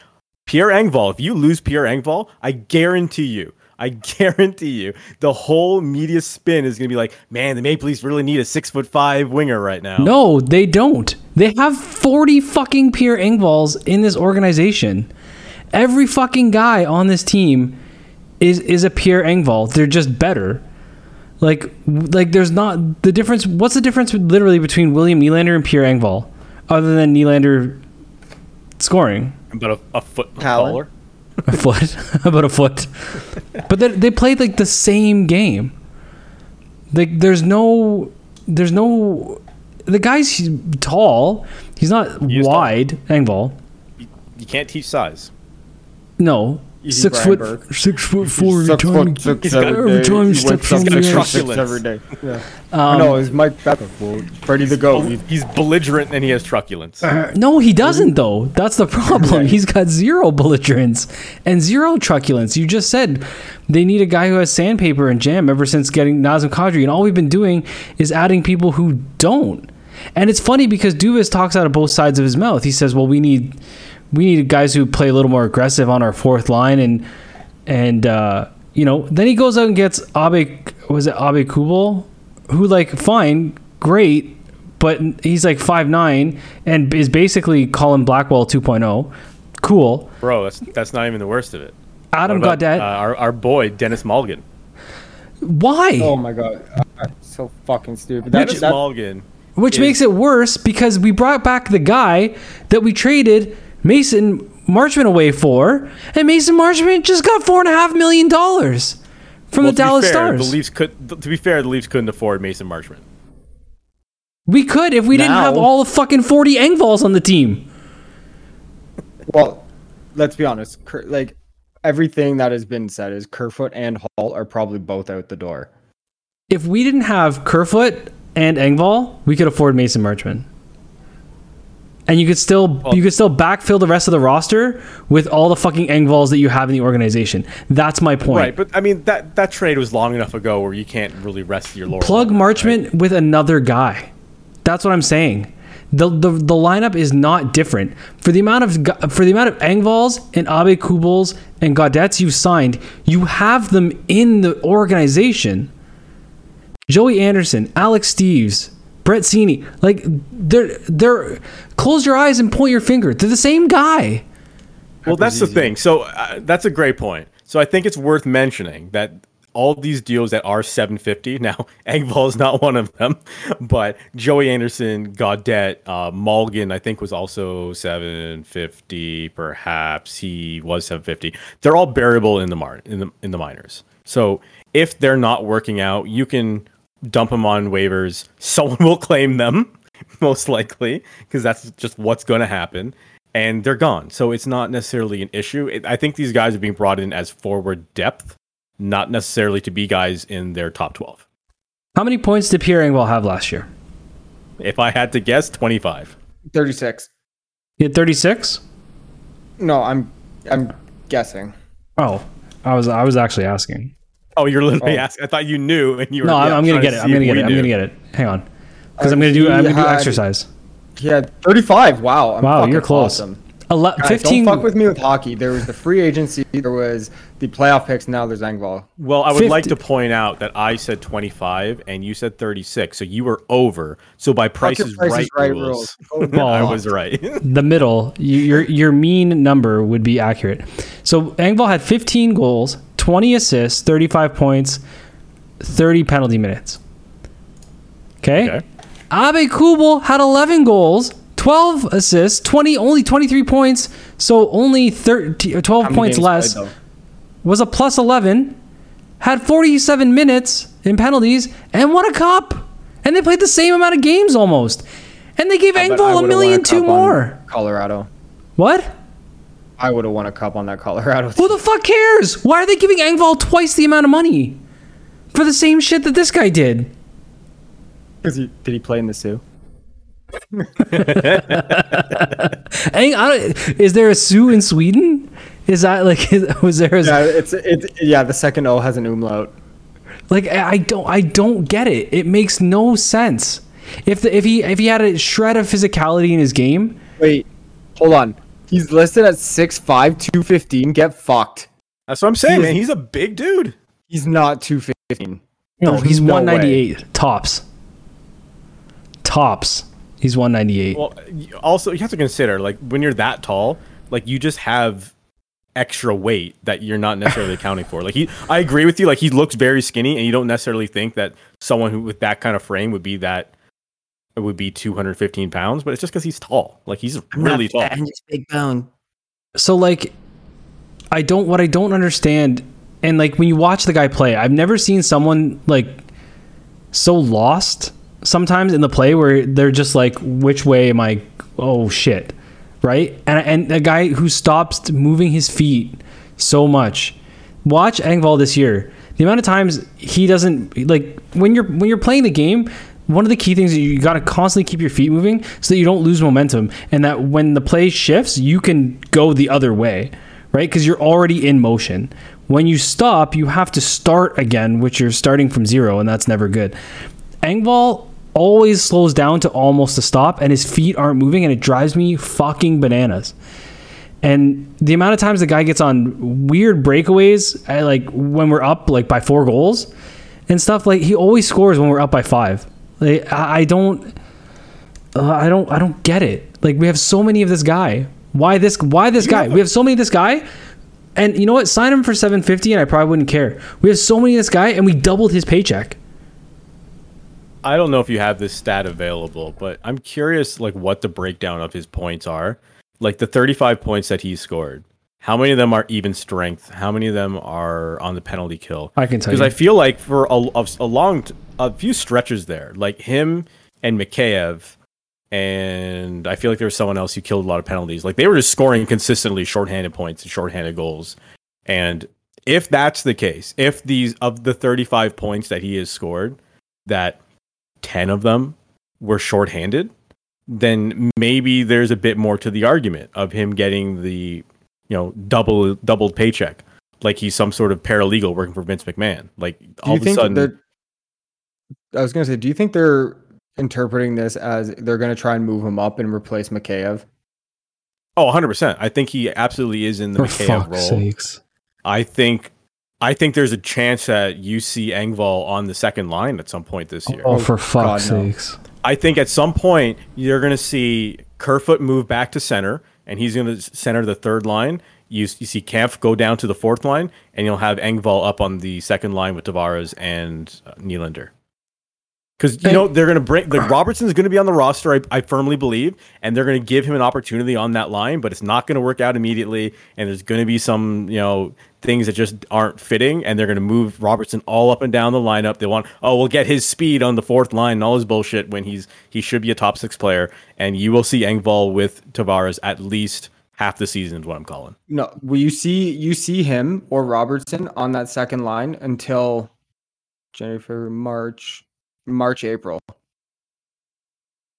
and then Matthew Knies goes right in to that second line winger spot, or Bunting goes down and Knies is on the top line. Either way, Knies is on the top, one of the top two lines when he comes in. So I'm going to touch on that quickly, but Engvall had 12 even strength goals, one power play goal, two shorthanded goals, 17 even strength assists, two power play assists, one shorthanded assist. His shot percentage, shooting percentage, was the worst it's been in three years by two points. Okay, well it's He So threw. it, he like threw. He did throw shorthanded points, was that, 66 hits, which is 20 more than he's ever thrown. So here I am calling the guy a pussy, and he almost doubled his his his hit counter. But the hit counter in the NHL on now. Some people though, yeah, you could fart on someone and they say it's a hit. yeah, right. So I, I just don't get it. I don't I don't get it. And maybe he's 25. Maybe this is because he's going into UFA. But who the fuck cares? late bloomer. Hey, he could surprise us. Who knows? What I'm really pissed off of is their goaltending. Like, Yeah, that's that's where I wanted to go next. Uh, Matt Murray, the trade to Ottawa, and Ilya Samsonov getting the uh, free agent deal. I mean, 6.4 for two goaltenders who have potential to be number one guys. No, Matthew Murray is not a number one goaltender. Um, so he was at one point in his career. Matthew Uh, is not currently a number one goaltender. You're you're cutting yourself out there, pal. yeah, as, as you get closer to your microphone, you're cutting out. But I think what you're trying to say is that uh, Matthew Murray is not a number one goaltender. He is not, not currently. Um, and will he regain some form? Possibly. Will he feel comfortable being from the Soo and playing for Kyle Dubas? Does that help him? Maybe. But uh, what pisses me off the most isn't Matt Murray coming in here. What pisses me off the most is what. Okay, is the 25% retention. So you're telling me that Ottawa was begging to get rid of this guy and only retained 25%. So why isn't that a 25% retention with a second round pick and the seventh round pick? Or if you want them to, to retain 50%, why is that 50% and maybe a fourth round pick instead of a third and a seventh? The fact that they only got a 25% retention pisses me off to no end. I think that's the deal the would du- never have happened if it wasn't 25%. I think that that was a sticking point with Ottawa and they weren't budging on it. Then don't do it. Well, they, if they didn't do it, what were their options to Samsonov. sign? Well, you so you would rather have so let me- so I'm clear on this. You would rather have a tandem of Samsonov and Colgren or Källgren, excuse me, or would you rather have Murray and Samsonov? I would rather him have not. Go- I'd rather Dubas have not got himself into this situation where oh. this is not. This is the goaltending that we're gonna have to live with. Okay, but sure, but like what was what was the other option though? Because they've been in this situation for a while, I would argue. Like they got lucky with Jack Campbell. Okay, and they fucked up the Mrazek deal. They thought that's what was he was gonna be the guy, and clearly wasn't. I just Mhm. think this is just poor. As much as as much as people can say, you know, he's not, and I think Jim even said this that oh, you know, this is if this doesn't work out, whatever. No, it's not that if the goalies don't work out, it's the fact that they got into a position to not have stable goaltending year after year. Like it was Freddie gone. Now Campbell gone. Murray, who for all intents and purposes is not a starting goaltender at the moment in the NHL. Like, yes, he's from here. Like he's from the area. And yes, he played in the Soo with Dubas. And like obviously the least resources are infinitely better to help him than Ottawa's, but man, the fact that Dubas literally went in and he's like, I feel comfortable with our goaltending being Samsonov and fucking Matt Murray going into the season. I'm not gonna lie, if you're a guy like Auston Matthews or William Nylander or Mitch Marner who are going to have contracts coming up in the next few years, both of them I think is like one, two, three after another each other. I look at that and I'm like, our problem isn't being able to score. Our problem is to stop a fucking puck. Well, the team hasn't really even attempted to draft and develop goaltending for a long time. And I, mean, I'm just looking back at the 2021 year, just 'cause I don't remember, like when they signed Mrazek, was there a better option? And the other options were Philip Grubauer and Linus Ullmark and Freddie Andersen and James Reimer. So Reimer is probably the best out of the bunch, but they've been down that road, and there's a reason why he's not here. And Freddie Andersen is probably the second best of that bunch, and they've been down that road, and there's a reason why he's not with the team. So, I mean, I guess Tuukka Rask was on the list, but like he wasn't going to sign anywhere but Boston, and he barely even played. So, you're right. This has been a problem for the Maple Leafs for a long time, and I think we met we talked about this last week, where like the last good goaltender on this team was Ed Belfour, and that was Yeah. a long time ago. I mean, I'm not as down on the Matt Murray trade as most people are because I think we get hung up on like it's weird. We say recency bias, but if you look at Jack Campbell or Matt Murray's year last year, out of 18 out of 20 games, 18 of them he was sparkling. And he was fantastic. And then he got shelled by Arizona and Tampa, which the Leafs also got shelled by Arizona and Tampa last year. if you if in goals saved above expected last year, Matt Murray was ranked sixth. Guess where Jack Campbell was ranked? Well, Thirty second. Oh yeah, I was gonna say probably dead last. Matt Murray was twenty fifth in high danger shots saved above expected. Guess where Jack Campbell was? dead last. Forty first. Below below I mean, below last. in a minimum of twenty backups who games. Better than him. there there are specific reasons and indicators that say Matt Murray's ironically Matt Murray's ceiling is higher than Jack Campbell and for me I'm with Maddie. the 25% retention is my problem Uh, Matt Murray said he was only going to Toronto or or I think I forget where the other place he said he was going to go but it was like down to two teams so you make know you have the Ottawa contract then. Right you have them hostage Well, that Tell- doesn't help the Maple Leafs, who wouldn't have had anyone to stop the puck this year. well they would have signed didn't, they- Samsonov They don't at really the have anyone to stop the puck next year So Uh, I mean, don't- Matt Murray's under contract next year, so they have, I don't- Matt Murray. for two more years. I don't like Yes. the the retention, but I, even if we digress from that a little bit, that's two years. I don't know that I could commit to Jack Campbell for five. That's the point. Thank you, James. That's a great Like point. he was The term atrocious. is the issue. Like, like he was atrocious past November. Like don't don't pretend that he was some sort of lord and savior of all things twine. He he wasn't. He was horrendous. After the All-Star game, he was the worst goalie in the NHL. Well, And- he did finish in 49 games with 264 goals against average and a 914 save percentage in 49 games, where Matt Murray in 20 games had a 305 and a 906. Right, but take the last two games out of it, and his stats were incredibly better because he got shelled like seven nothing and eight nothing or something Granted, Tampa. obviously Ottawa is a much more garbage team in front of them than the Right. Leafs are, Absolutely. both defensively and they control the puck top to bottom much better as an offensive team. So maybe he will see less high danger chances. And again, I don't think that's going to be the case considering this defense is arguably the same. Although Geo being here for a full season and they were much better down the stretch with him in the lineup, you could say yeah. But at the same time, I don't know, man. Like there's there's a couple things in this league you don't win without goaltending and you know a stud up front. You And I don't underst- win without that. and I Well, understand Matt Murray Murray's. has two cups.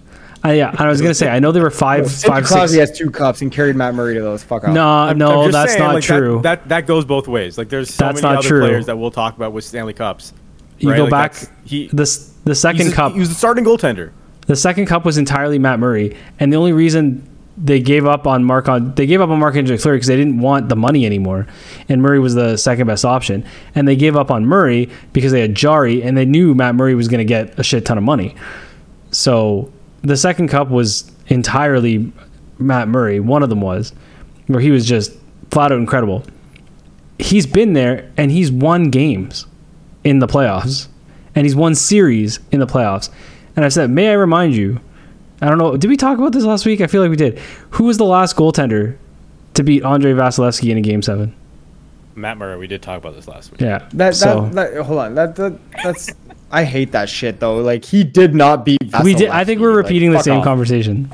But No, it's not even the repeating the same conversation. It's just that whole argument where it's like this goalie beat this goalie. It's like no, it's, they don't play. That's I not know. the same shit. I know. Yeah, It's dude. It's a joke. Relax. But it's the fact I'm is. tilted with this whole Matt Murray thing. But but would you rather have Jack Campbell? No. How, I, No. no. I would rather have No. us had looked at three, four years ago drafting a goalie of substance that we. I can agree. Then, I do I, agree. I also agree with that, but like that's not something they can fix right now. Like I, I, I agree that's the way they should have done this, and it's still Now- a problem in this organization today. Like who is like is it Wall who is No, next Put- up? Is it Potvin Shelton? is the it- last drafted goalie that did Yes. anything well for the Leafs. well, yes. Okay, I'm glad yeah, you qualified we, that. 'cause yeah, we talked about Tuukka Rask last week. But even look at the goalies that got dealt. Okay, Vanecek. Is, is he any better of an option right now? Not No. necessarily, right? Who else got dealt? God no. Well, Kuemper was not coming here either. Like anybody's like, oh, they should have signed Kuemper. In order to get him here, you would have to pay him seven and a half million.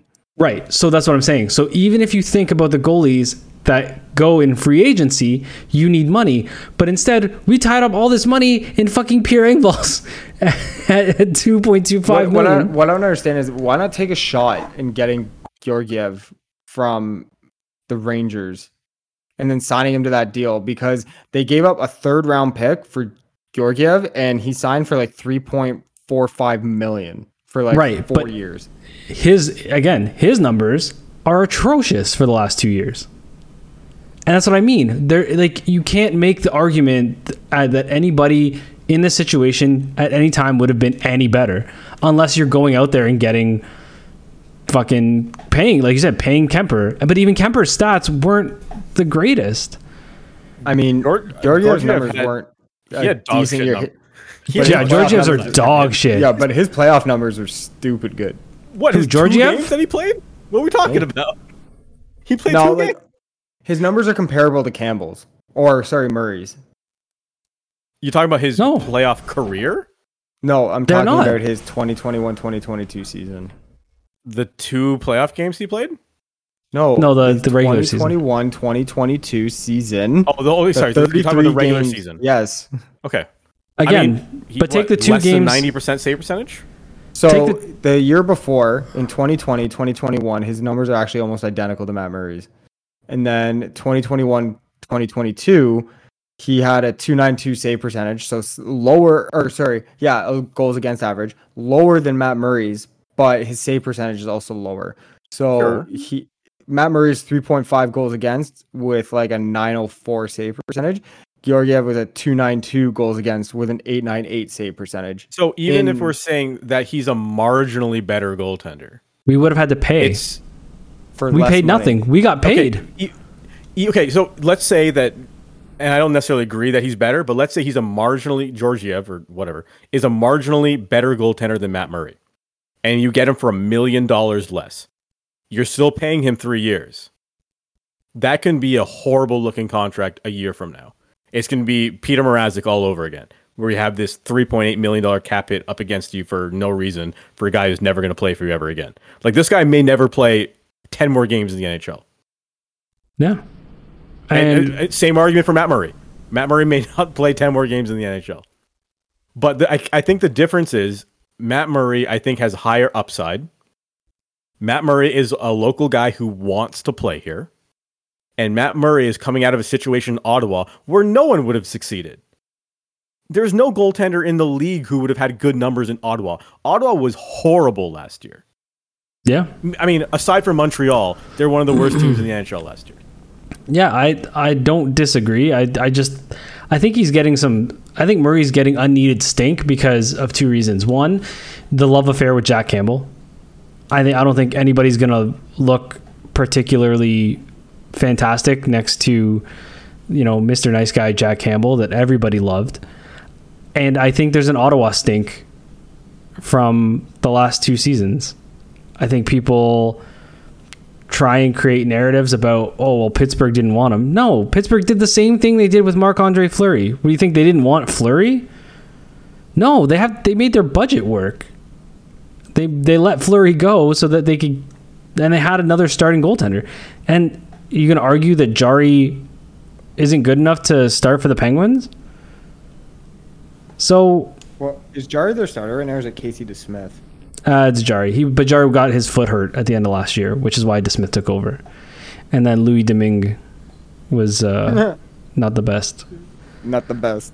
But I, all I'm saying is, listen, I totally agree. There's skepticism to be had with Matt Murray. However, Yeah. The the stink and the vitriol saying it's the the worst decision they could have made, dude. We got paid to take the guy.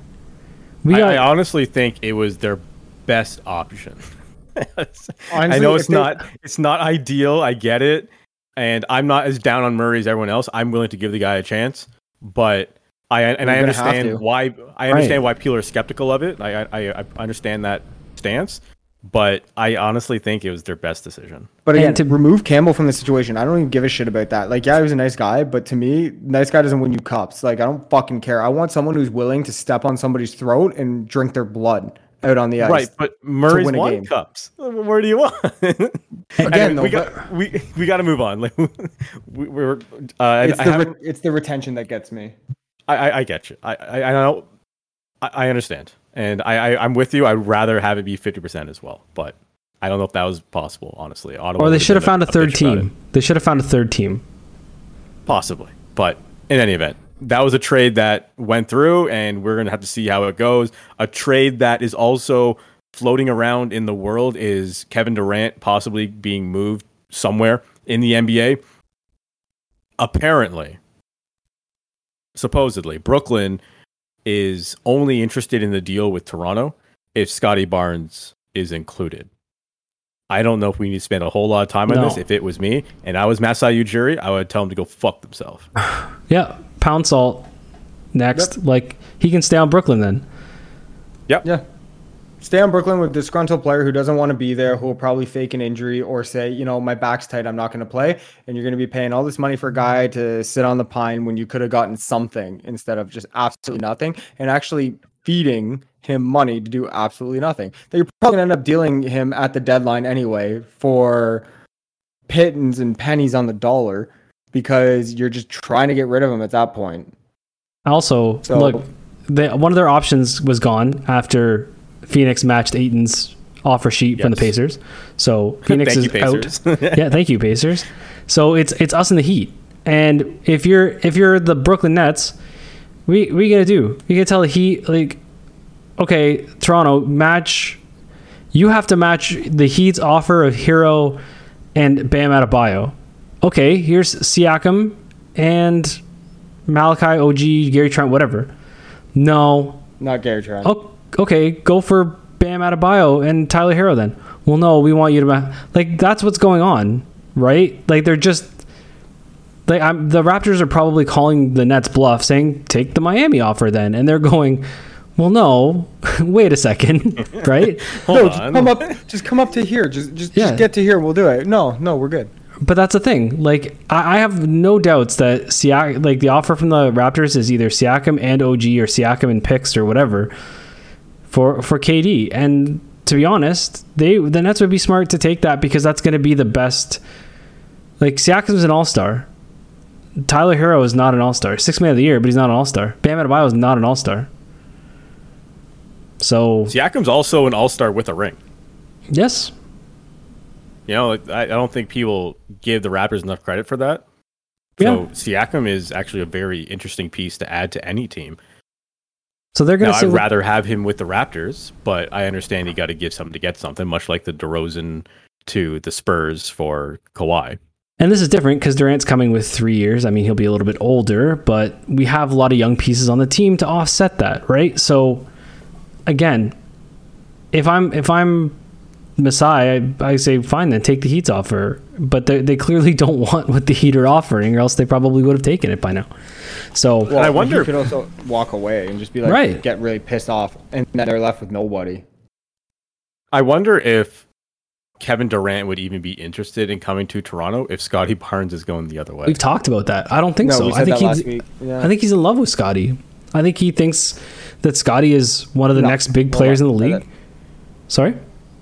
I was gonna say that's a little far in love. I think he's very intrigued to play with Scottie, and it's part of the reason why he would want to come here. I I think you know he probably sees the potential in Scottie and says, "Hey, this is a guy not only can I play with, but I can mold and turn into a great player." Like I look at having Durant play with Scottie not just to be like, "Oh, Scottie's good and he will be good." I think Durant will also push him to be a better version of what his ceiling possibly would be and kind of expand that ceiling.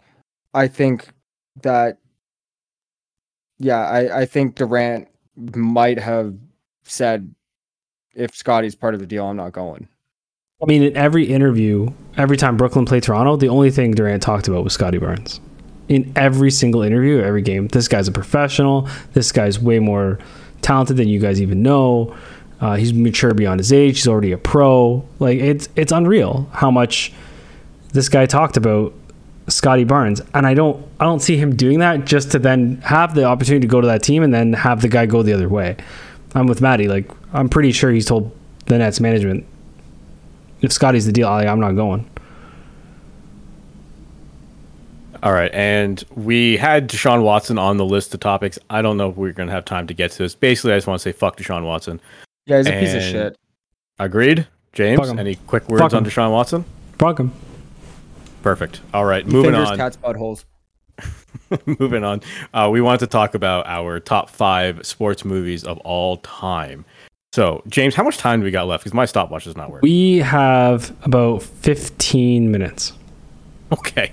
All right. So 15 minutes it is. Okay. So, so the way this is going to work top five movies, and we're going to start with movie number five, and that will be assigned one point, and then fourth place will be assigned two points, et cetera, et cetera, until we come up with the final rankings of the top five sports movies of all time. Who wants to go first? Not me, because I'm still stuck on like eight. I'll go first. Okay. Number five, Eight Men Out. Yep. John Cusack. I don't even know what that is. What? What? Eight Men Out? It's the Buddy, movie about John the black Cusack, the Black Sox? Ray I've not seen Liotta. No, Ray Liotta's not in it. No, Ray Liotta's Field of Dreams. Yeah, who's who's uh who's the other guy that's in it? I'm going to IMDb this plays- right now. I have no idea what who this plays is. Joe Christopher Lloyd's DiMaggio? in it, isn't he? Isn't he the? No, who plays? Yeah, No, he Eight Christopher Men Out Lloyd is a in it. Fantastic movie. Year is Born. You Okay, had uh, John. Eight Men Out Charlie is Sheen's John. it. It is John Cusack. You're right. Yeah, John Mahoney, Christopher Lloyd, Charlie Sheen. Yeah. Oh, Michael Rooker's in this as well. Buddy, Yeah. it is the story about yeah the, The Black Chicago Sox. Black Sox who sold the World Series and the guys that got banned. Dude, this is a movie's incredible. You have to watch this movie. I was gonna say like it has a seven seven point two rating on IMDb. I might look this up. This looks like No, something it's I would enjoy. It's one of my favorite movies. Fantastic movie. All right. Okay. So eight men out. Yes, I I agree with Jim on that one. It was it was in my top fifteen. So Maddie made a list of fifteen when we asked for a list of five. I watch a lot of movies, man. All right. Uh, do you have a number five? Oh, are, am I going next? I was gonna Yeah. say I, you I can go next if you want. You Okay, go- so you please go next. my number five, uh, mainly because it's based on a true story and it's based on a true story of my favorite football team or a player that eventually were to play for my favorite football team. Uh, the Blind Side is my number five. A really nice, uh, heartwarming movie, and really gives you a good. And I think what's cool about it is that it really teaches you about a position in football that isn't talked about enough. The offensive line is never really talked about enough, and why your left guard is your most important player. So- Sure. The Blind I've Side never- is my number five. Really fun movie. I think you'd like it. I've never seen it. And like this is me who's like watched every sports movie. I'm pretty sure it's on Netflix. It's I mean, it's got to look it Sandra. Bullock, so Sandra Bullock, yo, Sandra Bullock, like she's part of that like group of five women who just never age, that are Uh, they're like in their fifties and just absolutely just still killing Sep- it. Seven point six out of ten on IMDb. So it's technically better than. Uh, yeah. Okay. It's technically better than uh, Eight Men Out. All right. But you- Whatever. Next. Maddie, number five.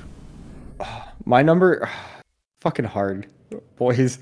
Cause like I'm like, do I go with something serious? Do I go with something funny? You know, like rewatchability or something that hit me harder. So I kind of went with a hybrid kind of list here. Um, surprisingly, no hockey movies are in my top five. Um, well, maybe, but I'm still deciding. But I would say my number five is basketball um just because of the it's not the movie necessarily per se but it's everything surrounding the movie. It's like memories with like jimmy and me and buddies watching this movie or at times we've quoted the movie or watched scenes from the movie like roadkill caught on tape is one of the funniest parts of that movie. And i'm a big matt stone and trey parker fan you know south park orgasmo um book of mormon. Everything these guys do is just done in such a like satirical perfect lens to me that it's just basketball is yeah it's just top to bottom just I, i'm laughing no matter how many times i see that movie Not on my list, but I do enjoy basketball. Anything Matt and Trey, I'm with you. I love it. Uh, James, you're number four. Number four. Top five sports movies of all time. Remember the Titans. Big Remember film. the Titans. Solid choice. oh Um, Can I say that one's on my list? Yeah. Yes, I mean, I mean, well, you can tell us when it's your turn to tell us your list. Yeah, I will win it, but it's on there. Um, just you know, it's football. It's football in a time where football was tough for a lot of people.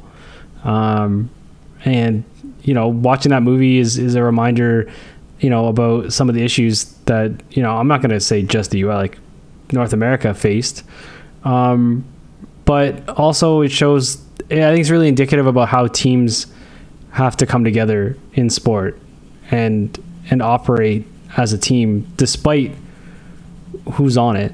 Um, sometimes the team gets elevated. The concept of the team is elevated. So, yeah, remember the Titans. Big fan. Also, I love Denzel. Denzel's the best. Yeah, Denzel that movie's Washington is- absolutely fantastic. Denzel's a gem. You can't go wrong with Denzel Washington. Uh, my number four pick, and as I was going through this list, I kind of forgot about this movie, and then I had like, a, oh my god, I can't believe I forgot this movie.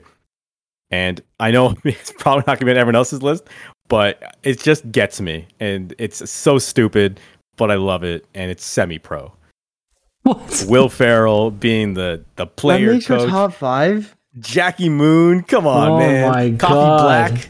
That movie's hilarious. I- Talladega okay, Nights should have yes, been but ahead. It's not top five worthy. Oh, it's Tal- top five. Dude. Talladega Nights is ahead of that, and I don't even think NASCAR's Yeah. a sport. I disagree. I I, No, I don't know, man. Semi pro to me is just so funny, and I don't even like Will Ferrell all that much. Like Will Ferrell movies, I don't get, and I'm not crazy about. Like people talk about oh Anchorman so God. good, and Step Anchorman's Brothers are most so quotable good, movie of all time. And like no, man, Semi Pro is the movie, man. That wrestling the bear, come on. All right, Maddie. All right, Maddie, go. Four.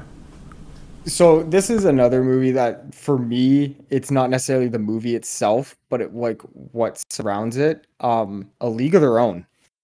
I absolutely love that movie. Geena Davis, Tom Hanks.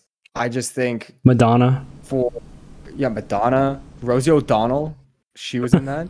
I just think also too, Tom Hanks is absolutely hilarious in that movie. No crying in baseball, or when he fucking plunks Stillwell and he laughs and he's just like giggling to himself, like it's gonna be a good day. I just, I, I also think too for like it elevating women's sport in at a time when women weren't seen as much more than caretakers of the house, and that you know, arguably for uh, really not arguably, but for a very shitty reason, World War II, men were gone, so they had the women's league and stuff like that. I just think like I don't know. I just think the movie just meant a lot at a good time, and that we can look now to see how you know how much more expansive women's sports is getting. It's not there yet, and it's not where it should be and where it needs to be, but you know that's a movie that's a testament that shows you know and highlights women in sport. And I honestly, I've seen that movie a million times, and I would say 500,000 of those times I watched with my mom because she loved that movie. So I would always watch it with her. And yeah, just love that movie. Big film and low key. Jay- WNBA is taking off. Just saying. Yeah. Maybe that's a topic conversation for another day, I bet. Uh, but number three, James. Number three for me is Brian's song. Uh, if only for the reason that as a as a grown man, uh, that movie makes me cry. Uh, it's but James Caan, fucking awesome movie. Rest in peace, James Caan. Um, just again, racial issues, football, uh, the the wrench of cancer. It's just a fucking great movie. Um, and if you haven't seen it, it's an older movie. If you haven't seen it, it's it's just one of the greats. So check it out. They remade it in the mid 2000s. They did, yeah. Yeah, seven Remake point is five trash. on IMDb. So anything above a seven in IMDb is usually a really good movie. Yeah, Brian Brian's I like song they is use IMDb and not like Rotten Tomatoes. well, Rotten Tomatoes is a cesspool, but uh, Yes, indeed it is. um, yeah, Brian's Uh, song is a classic. So go check it out, Dustin. It's It's really a very good. good movie. Uh, my number three is maybe appropriate if you know me, and you may also question whether it's a sports movie or not, but I don't care. In my eyes, it is. I'm talking about The Wrestler. Is my number three top sports movie of all time. A tearjerker in a lot of ways. It's it rings home. If you know anything about professional wrestling, it's very true to the story of what it's like in independent wrestling. Plus, Evan Rachel Wood is fantastic in like almost everything she does. So I highly recommend checking this one out. IMDb score of 7.9 for the wrestler. Surprised you didn't pick Ready to Rumble, considering you picked Semi Pro. Yeah. Come on, I have some class, okay? Maddie, You don't want to crown him? Crown him, King. Uh, crap. Uh, uh, my number three is Remember the Titans. Um, that was to this day I can watch that movie and you know how there's movies that you go back and rewatch and it's like you love the movie, but there's moments that you're like, all right, I'm gonna skip like this five minute scene here or a couple minutes here. Remember the Titans is one of those movies I can go back start to finish and not once am I like skipping any moment of that movie. And a lot of the same reasons that kind of Jim highlighted, you know, uh, for the importance of the movie and you know elevating the team and kind of at a very hot time especially in the US you know 60s and you know the racial divide and things like that and and what it did and you know based off obviously on true story and true events but I think it's just showing of you know and I I know we glorify sports a lot in the world but to show what the value and what sports can do for people beyond just the athletic achievement but societal and you know character building and shit like that as well. So for all of that and again denzel is just fantastic. There's that one moment where he's on the field and like the camera pans back and the stadium lights hit him and just a perfect it's just awesome. Shot very well too James, number four. Number four number is two. Field of Dreams. Or Dreams. sorry, number two. Two, Field of Dreams. Um, dude, if only for Hey Dad. Or is it Hey Dad, or says you want to have a catch? It's just like, oh, every time, every time the waterworks come on. Um, but again, I have a I have a soft spot for classic baseball. That's why eight men out and stuff. Um, and I'll tell you when when they did the Field of Dreams game uh, between the Yankees and the White Sox, holy Oh. shit! When they came out of the Yeah, cornfield, I, goosebumps I even thinking up. about it. It's just such a fucking cool thing. So yeah, feel. I mean, Kevin Costner, James Earl Jones, the whole, you know, Kinsella. It's just such. It's just so fucking good. It's so well written. You know, the, and how baseball is the backdrop and has so much meaning in it. Even though, even it's not like it's not the. Sp- It's about what baseball represents to an individual and a family. To like, it's just so cool. I fucking love it. Yeah, Field of Dreams is really cool. Um, it's one of the only reasons to go to Iowa is to visit the movie set. Uh, my number two. Uh, i back already to know comedy. I already, I already know dustin's top two Do oh well, yeah, possibly. Uh, back to comedy, and this is just one of my favorite movies of all time. It's stupid as hell, I get it, but Happy Gilmore. Gilmore. Nice. That's okay. Need I need I say more? Bob Barker, the fight. Come on, nine o'clock on the ninth green. It, it writes itself. It's Volkswagen. Come on, amazing movie. Red lobster It's way Guess better. It's way better than My your semi-pro pick. Yeah, my tree. Way Yeah, better than your semi-pro. It's completely better than semi-pro Oh, I I mean, uh, well, that's why it's number two on the list, and Semi Pro is number four. But Right. speaking of number two, Maddie, you're number two. So I I struggled with this one. Um really hard. I, it was a toss up, but Juwanna Mann. I'm just fucking kidding you. It's not Juwanna Mann. I, mean, I was I was like, it, so. I was like, what the fuck, Joanna, man?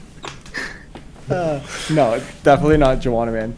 And this is making me realize that honestly, baseball movies tend to be some of the better sports movies top to bottom. But uh this one I floated around a lot, but for me, comedy and I just the first one was iconic, but the second one is what I associate the most with is Major League 2.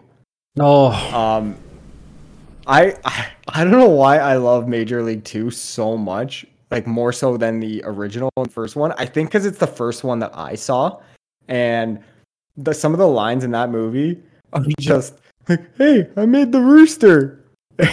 or like when Cerrano comes in and he's like, "I free and clear," and Charlie Sheen, Wilder just leans over and he's like, "Did he just say free and queer?" that line still fucking gets me every time. And like, I, I get it. That line gets me so much that I pre laugh. Like, I hold in my laugh and I'm laughing so hard. And then it just like a torrent comes out after he says the line. or when but he's I doing the deodorant commercial. Oh yeah, we we quoted the movie yesterday. Yeah, where we it's did like yesterday. upside down. I would like to point out, and James, I'm sure we're probably over time now, so whatever. No, we have Um, we have a few minutes.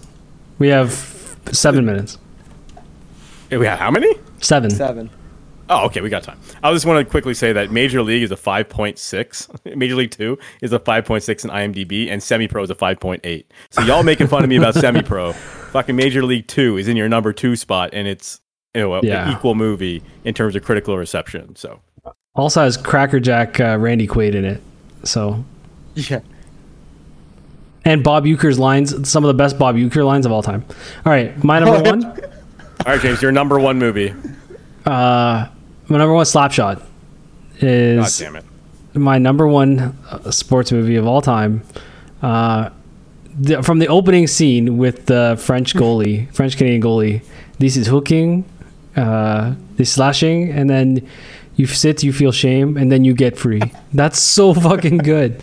You feel shame, dude. I we had a little bit of an audio error there, and uh, I do now feel shame, um, as you mentioned, Not mentioned. we, you. Yeah, I don't feel shame at all. well, I do feel Yeah, shame a little like bit. So if you hear a weird buttons over there and doing things. If you hear a weird fucking jump cut, that's because the outro played in the middle of my diatribe for Slapshot. But Slapshot is fucking incredible. I mean, what can, what can you say about the Hanson brothers, the Chiefs, uh, you know, Paul Newman? Uh, apparently, the the apartment that Paul Newman stays at is an old NHLer's apartment. I forget whose it is, but it's like a it's an old NHLer's apartment that they filmed at, which is really fucking cool. Um, Well, it's cool. Paul Newman was such a massive hockey fan and wanted to do that movie. Yeah, and just the the idea that they're, they're gonna fucking sell the team, so they just go out there and start beating the shit out of everyone just to become entertaining and a draw. Like, it's Butts uh, and seats. butts and seats. So yeah, slap shot number one. All right, my number one is to no surprise. I think I've probably mentioned it on this show before. It star it has a star-studded cast. Uh, it, it was up for numerous Academy Awards. One for Best Film. It didn't win, but I mean, it's very rare for a sports movie to be nominated for Best Film, and this was one of those rare situations. And of course, I'm talking about Moneyball, which is based on a true story. It and I think as someone who really loves baseball and someone who uh, always kind of wanted to be involved in professional sports in the front office. This is such a cool look into it, and I think I'll, if you kind of resonate, or at least I resonate a lot with jo- the Jonah Hill character of someone who like doesn't seem to have a whole lot of experience, and all of a sudden he's assistant general manager, and that's because of his mathematical abilities and stuff. And what they're portraying is a significant part of baseball today. So if you want to understand like the metrics and the numbers and all that stuff that goes into projecting baseball players, this is a very cool look into it. So I highly recommend checking out Moneyball. Maddie, number one for you. Okay, so I knew your top two because the whole reason this started was because we commented on Happy Gilmore is a fantastic sports movie, but it's not like in not Moneyball? and I knew Moneyball was going to be your number one because leading up to this, I you were I made a comment about Moneyball and it literally looked like your eyes popped out of your head and were hanging down by your chin. Um, good movie, overrated, but it's fine. I mean, that's up to you. I mean, some people pour their milk in before the cereal. I can't wait to see what you're going to say that's going to be better than Moneyball, but go on. Oh, it's Jerry Maguire. Oh, for fuck's sake. Jerry Maguire is my favorite sports movie, if only for the reason of it is the and again it's over glorified for the for the job, but it was my first real glimpse at sports agents and sports agency and it was the whole reason why even if today someone came to me and was like hey we'll start you off like low salary but you're it's your foot in the door i would leave and become a sports agent in about 30 seconds. It is my ultimate dream job. Um and jerry maguire is just what kind of started that for me. Um and one of the most iconic lines in movie history in, the, in Show me, the, show me the money. no you had me at hello Oh, okay. Well, I thought that was more iconic, but okay. that no that's the joke Oh, okay. But uh, no, yeah, show me the money. Um, you know, and just Cuba Gooding in that movie is just he's so good. And I I think like Tom Cruise that that was like geek Tom Cruise where he's coming into it and he's doing everything. Um, you know, he's the action star now, but I mean, at that time, that dude, everything he touched, he was the dude to everyone wanted to put in the movie and stuff like that. But yeah, I would say Jerry Maguire would be my number one. I struggled with this list too, man. Like So- I had any, any given Sunday on this list. I had Sandlot on this list. I had Yeah, there's so much. Slapshot on this list. What's interesting is that we essentially learned nothing here because They're all we different. had no overlap in our movies, with the exception of Remember the Titans. yeah. And if you total up the points, Remember the Titans got a third place vote and a fourth place vote, so that's five points for Remember the Titans. And all of the first place movies on our list would have got five points. So we have a top four of best movies of all time, which will be best sports movies of all time: Moneyball, Jerry Maguire, Slapshot, and Remember the Titans. So I think that's a fair list to say those are the top four, according to the forty-three point six podcast. And if you What's haven't our seen next any of the top five? Movies, that's a great question. We're gonna have to figure that one out because we're gonna have to come up with one for next week. So we're not quite sure what that one's gonna be, but there will be another top five supposedly on the list for next week. James, do we have time for shoutouts? We have three minutes. We can power through it. Okay, let's do it. Okay.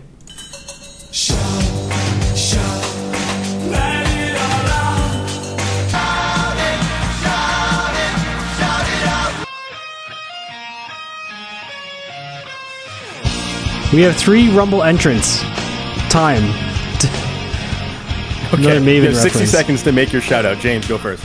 All right, I cut the intro off real quick. Okay, my shout out is to uh, golf hecklers. Um, they're, they they make sometimes a boring Thursday really fucking interesting. Uh, and this uh, week, when Tiger was teeing off, this guy said this. Give me back my son! the guy said, "Give me back my son," and quoted Mel Gibson from Ransom, which is real fucking awesome. So golf hecklers always make me laugh with mashed potatoes and uh, light the candle and all that stuff. So, and and give me back my son. Funnily enough, when I was younger, we used to have the movie network, and at that time, Ransom had just made it to the movie network. And after every movie, the fucking commercials for like what's on the movie network now would air, and Ransom would be in every block, and the line "Give me back my son" would be on every hour. So as soon as I watched that, it made me laugh so hard because it reminded me of of that line and being a kid. So my shout out is to golf hecklers. Thank you for making Thursday rounds interesting. Maddie. Dust. Oh, I was gonna say Dustin. You go. Okay, I can go next. It's all right. Yeah. Um, my my one's gonna be quick. It's because recently I was watching a documentary called Phoenix Rising. If you haven't seen it, it's available on Crave in Canada. I don't know where else in the U.S., but it is a documentary around Evan Rachel Wood, and I was just reminded of this because of the wrestler, and she was incredible in that, and she's awesome in Westworld, which I've been rewatching lately. But it's a documentary going over everything that happened with her and Marilyn Manson. It's a really cool th- uh, documentary to check out to see what went on there and the changes that she's tried to make. Uh, that a positive change she's trying to make that came out of that horrible situation. Maddie. My shout out goes to the creator of My Hero Academia, mostly just because I can't pronounce his name, so I don't want to try and butcher it. It's Japanese. But just for a dude who just creates a cartoon that I literally watch start to finish probably once a quarter every year. Um, and just how much I just absolutely love it and just how much of a good mood it make it puts me in watching that show and how it makes me feel like I could fucking take on take on the world and even at the worst times that sometimes it's just going beyond your limit. And so that's who my And- shout out is to this week. And going beyond our limits is exactly what we're doing right now. We are just about out of time. So thank you very much for joining us for another episode of the 43.6 podcast, episode 14 of the 43.6 podcast. We will see you next week for another top five and a whole bunch of other sports stories. See ya. But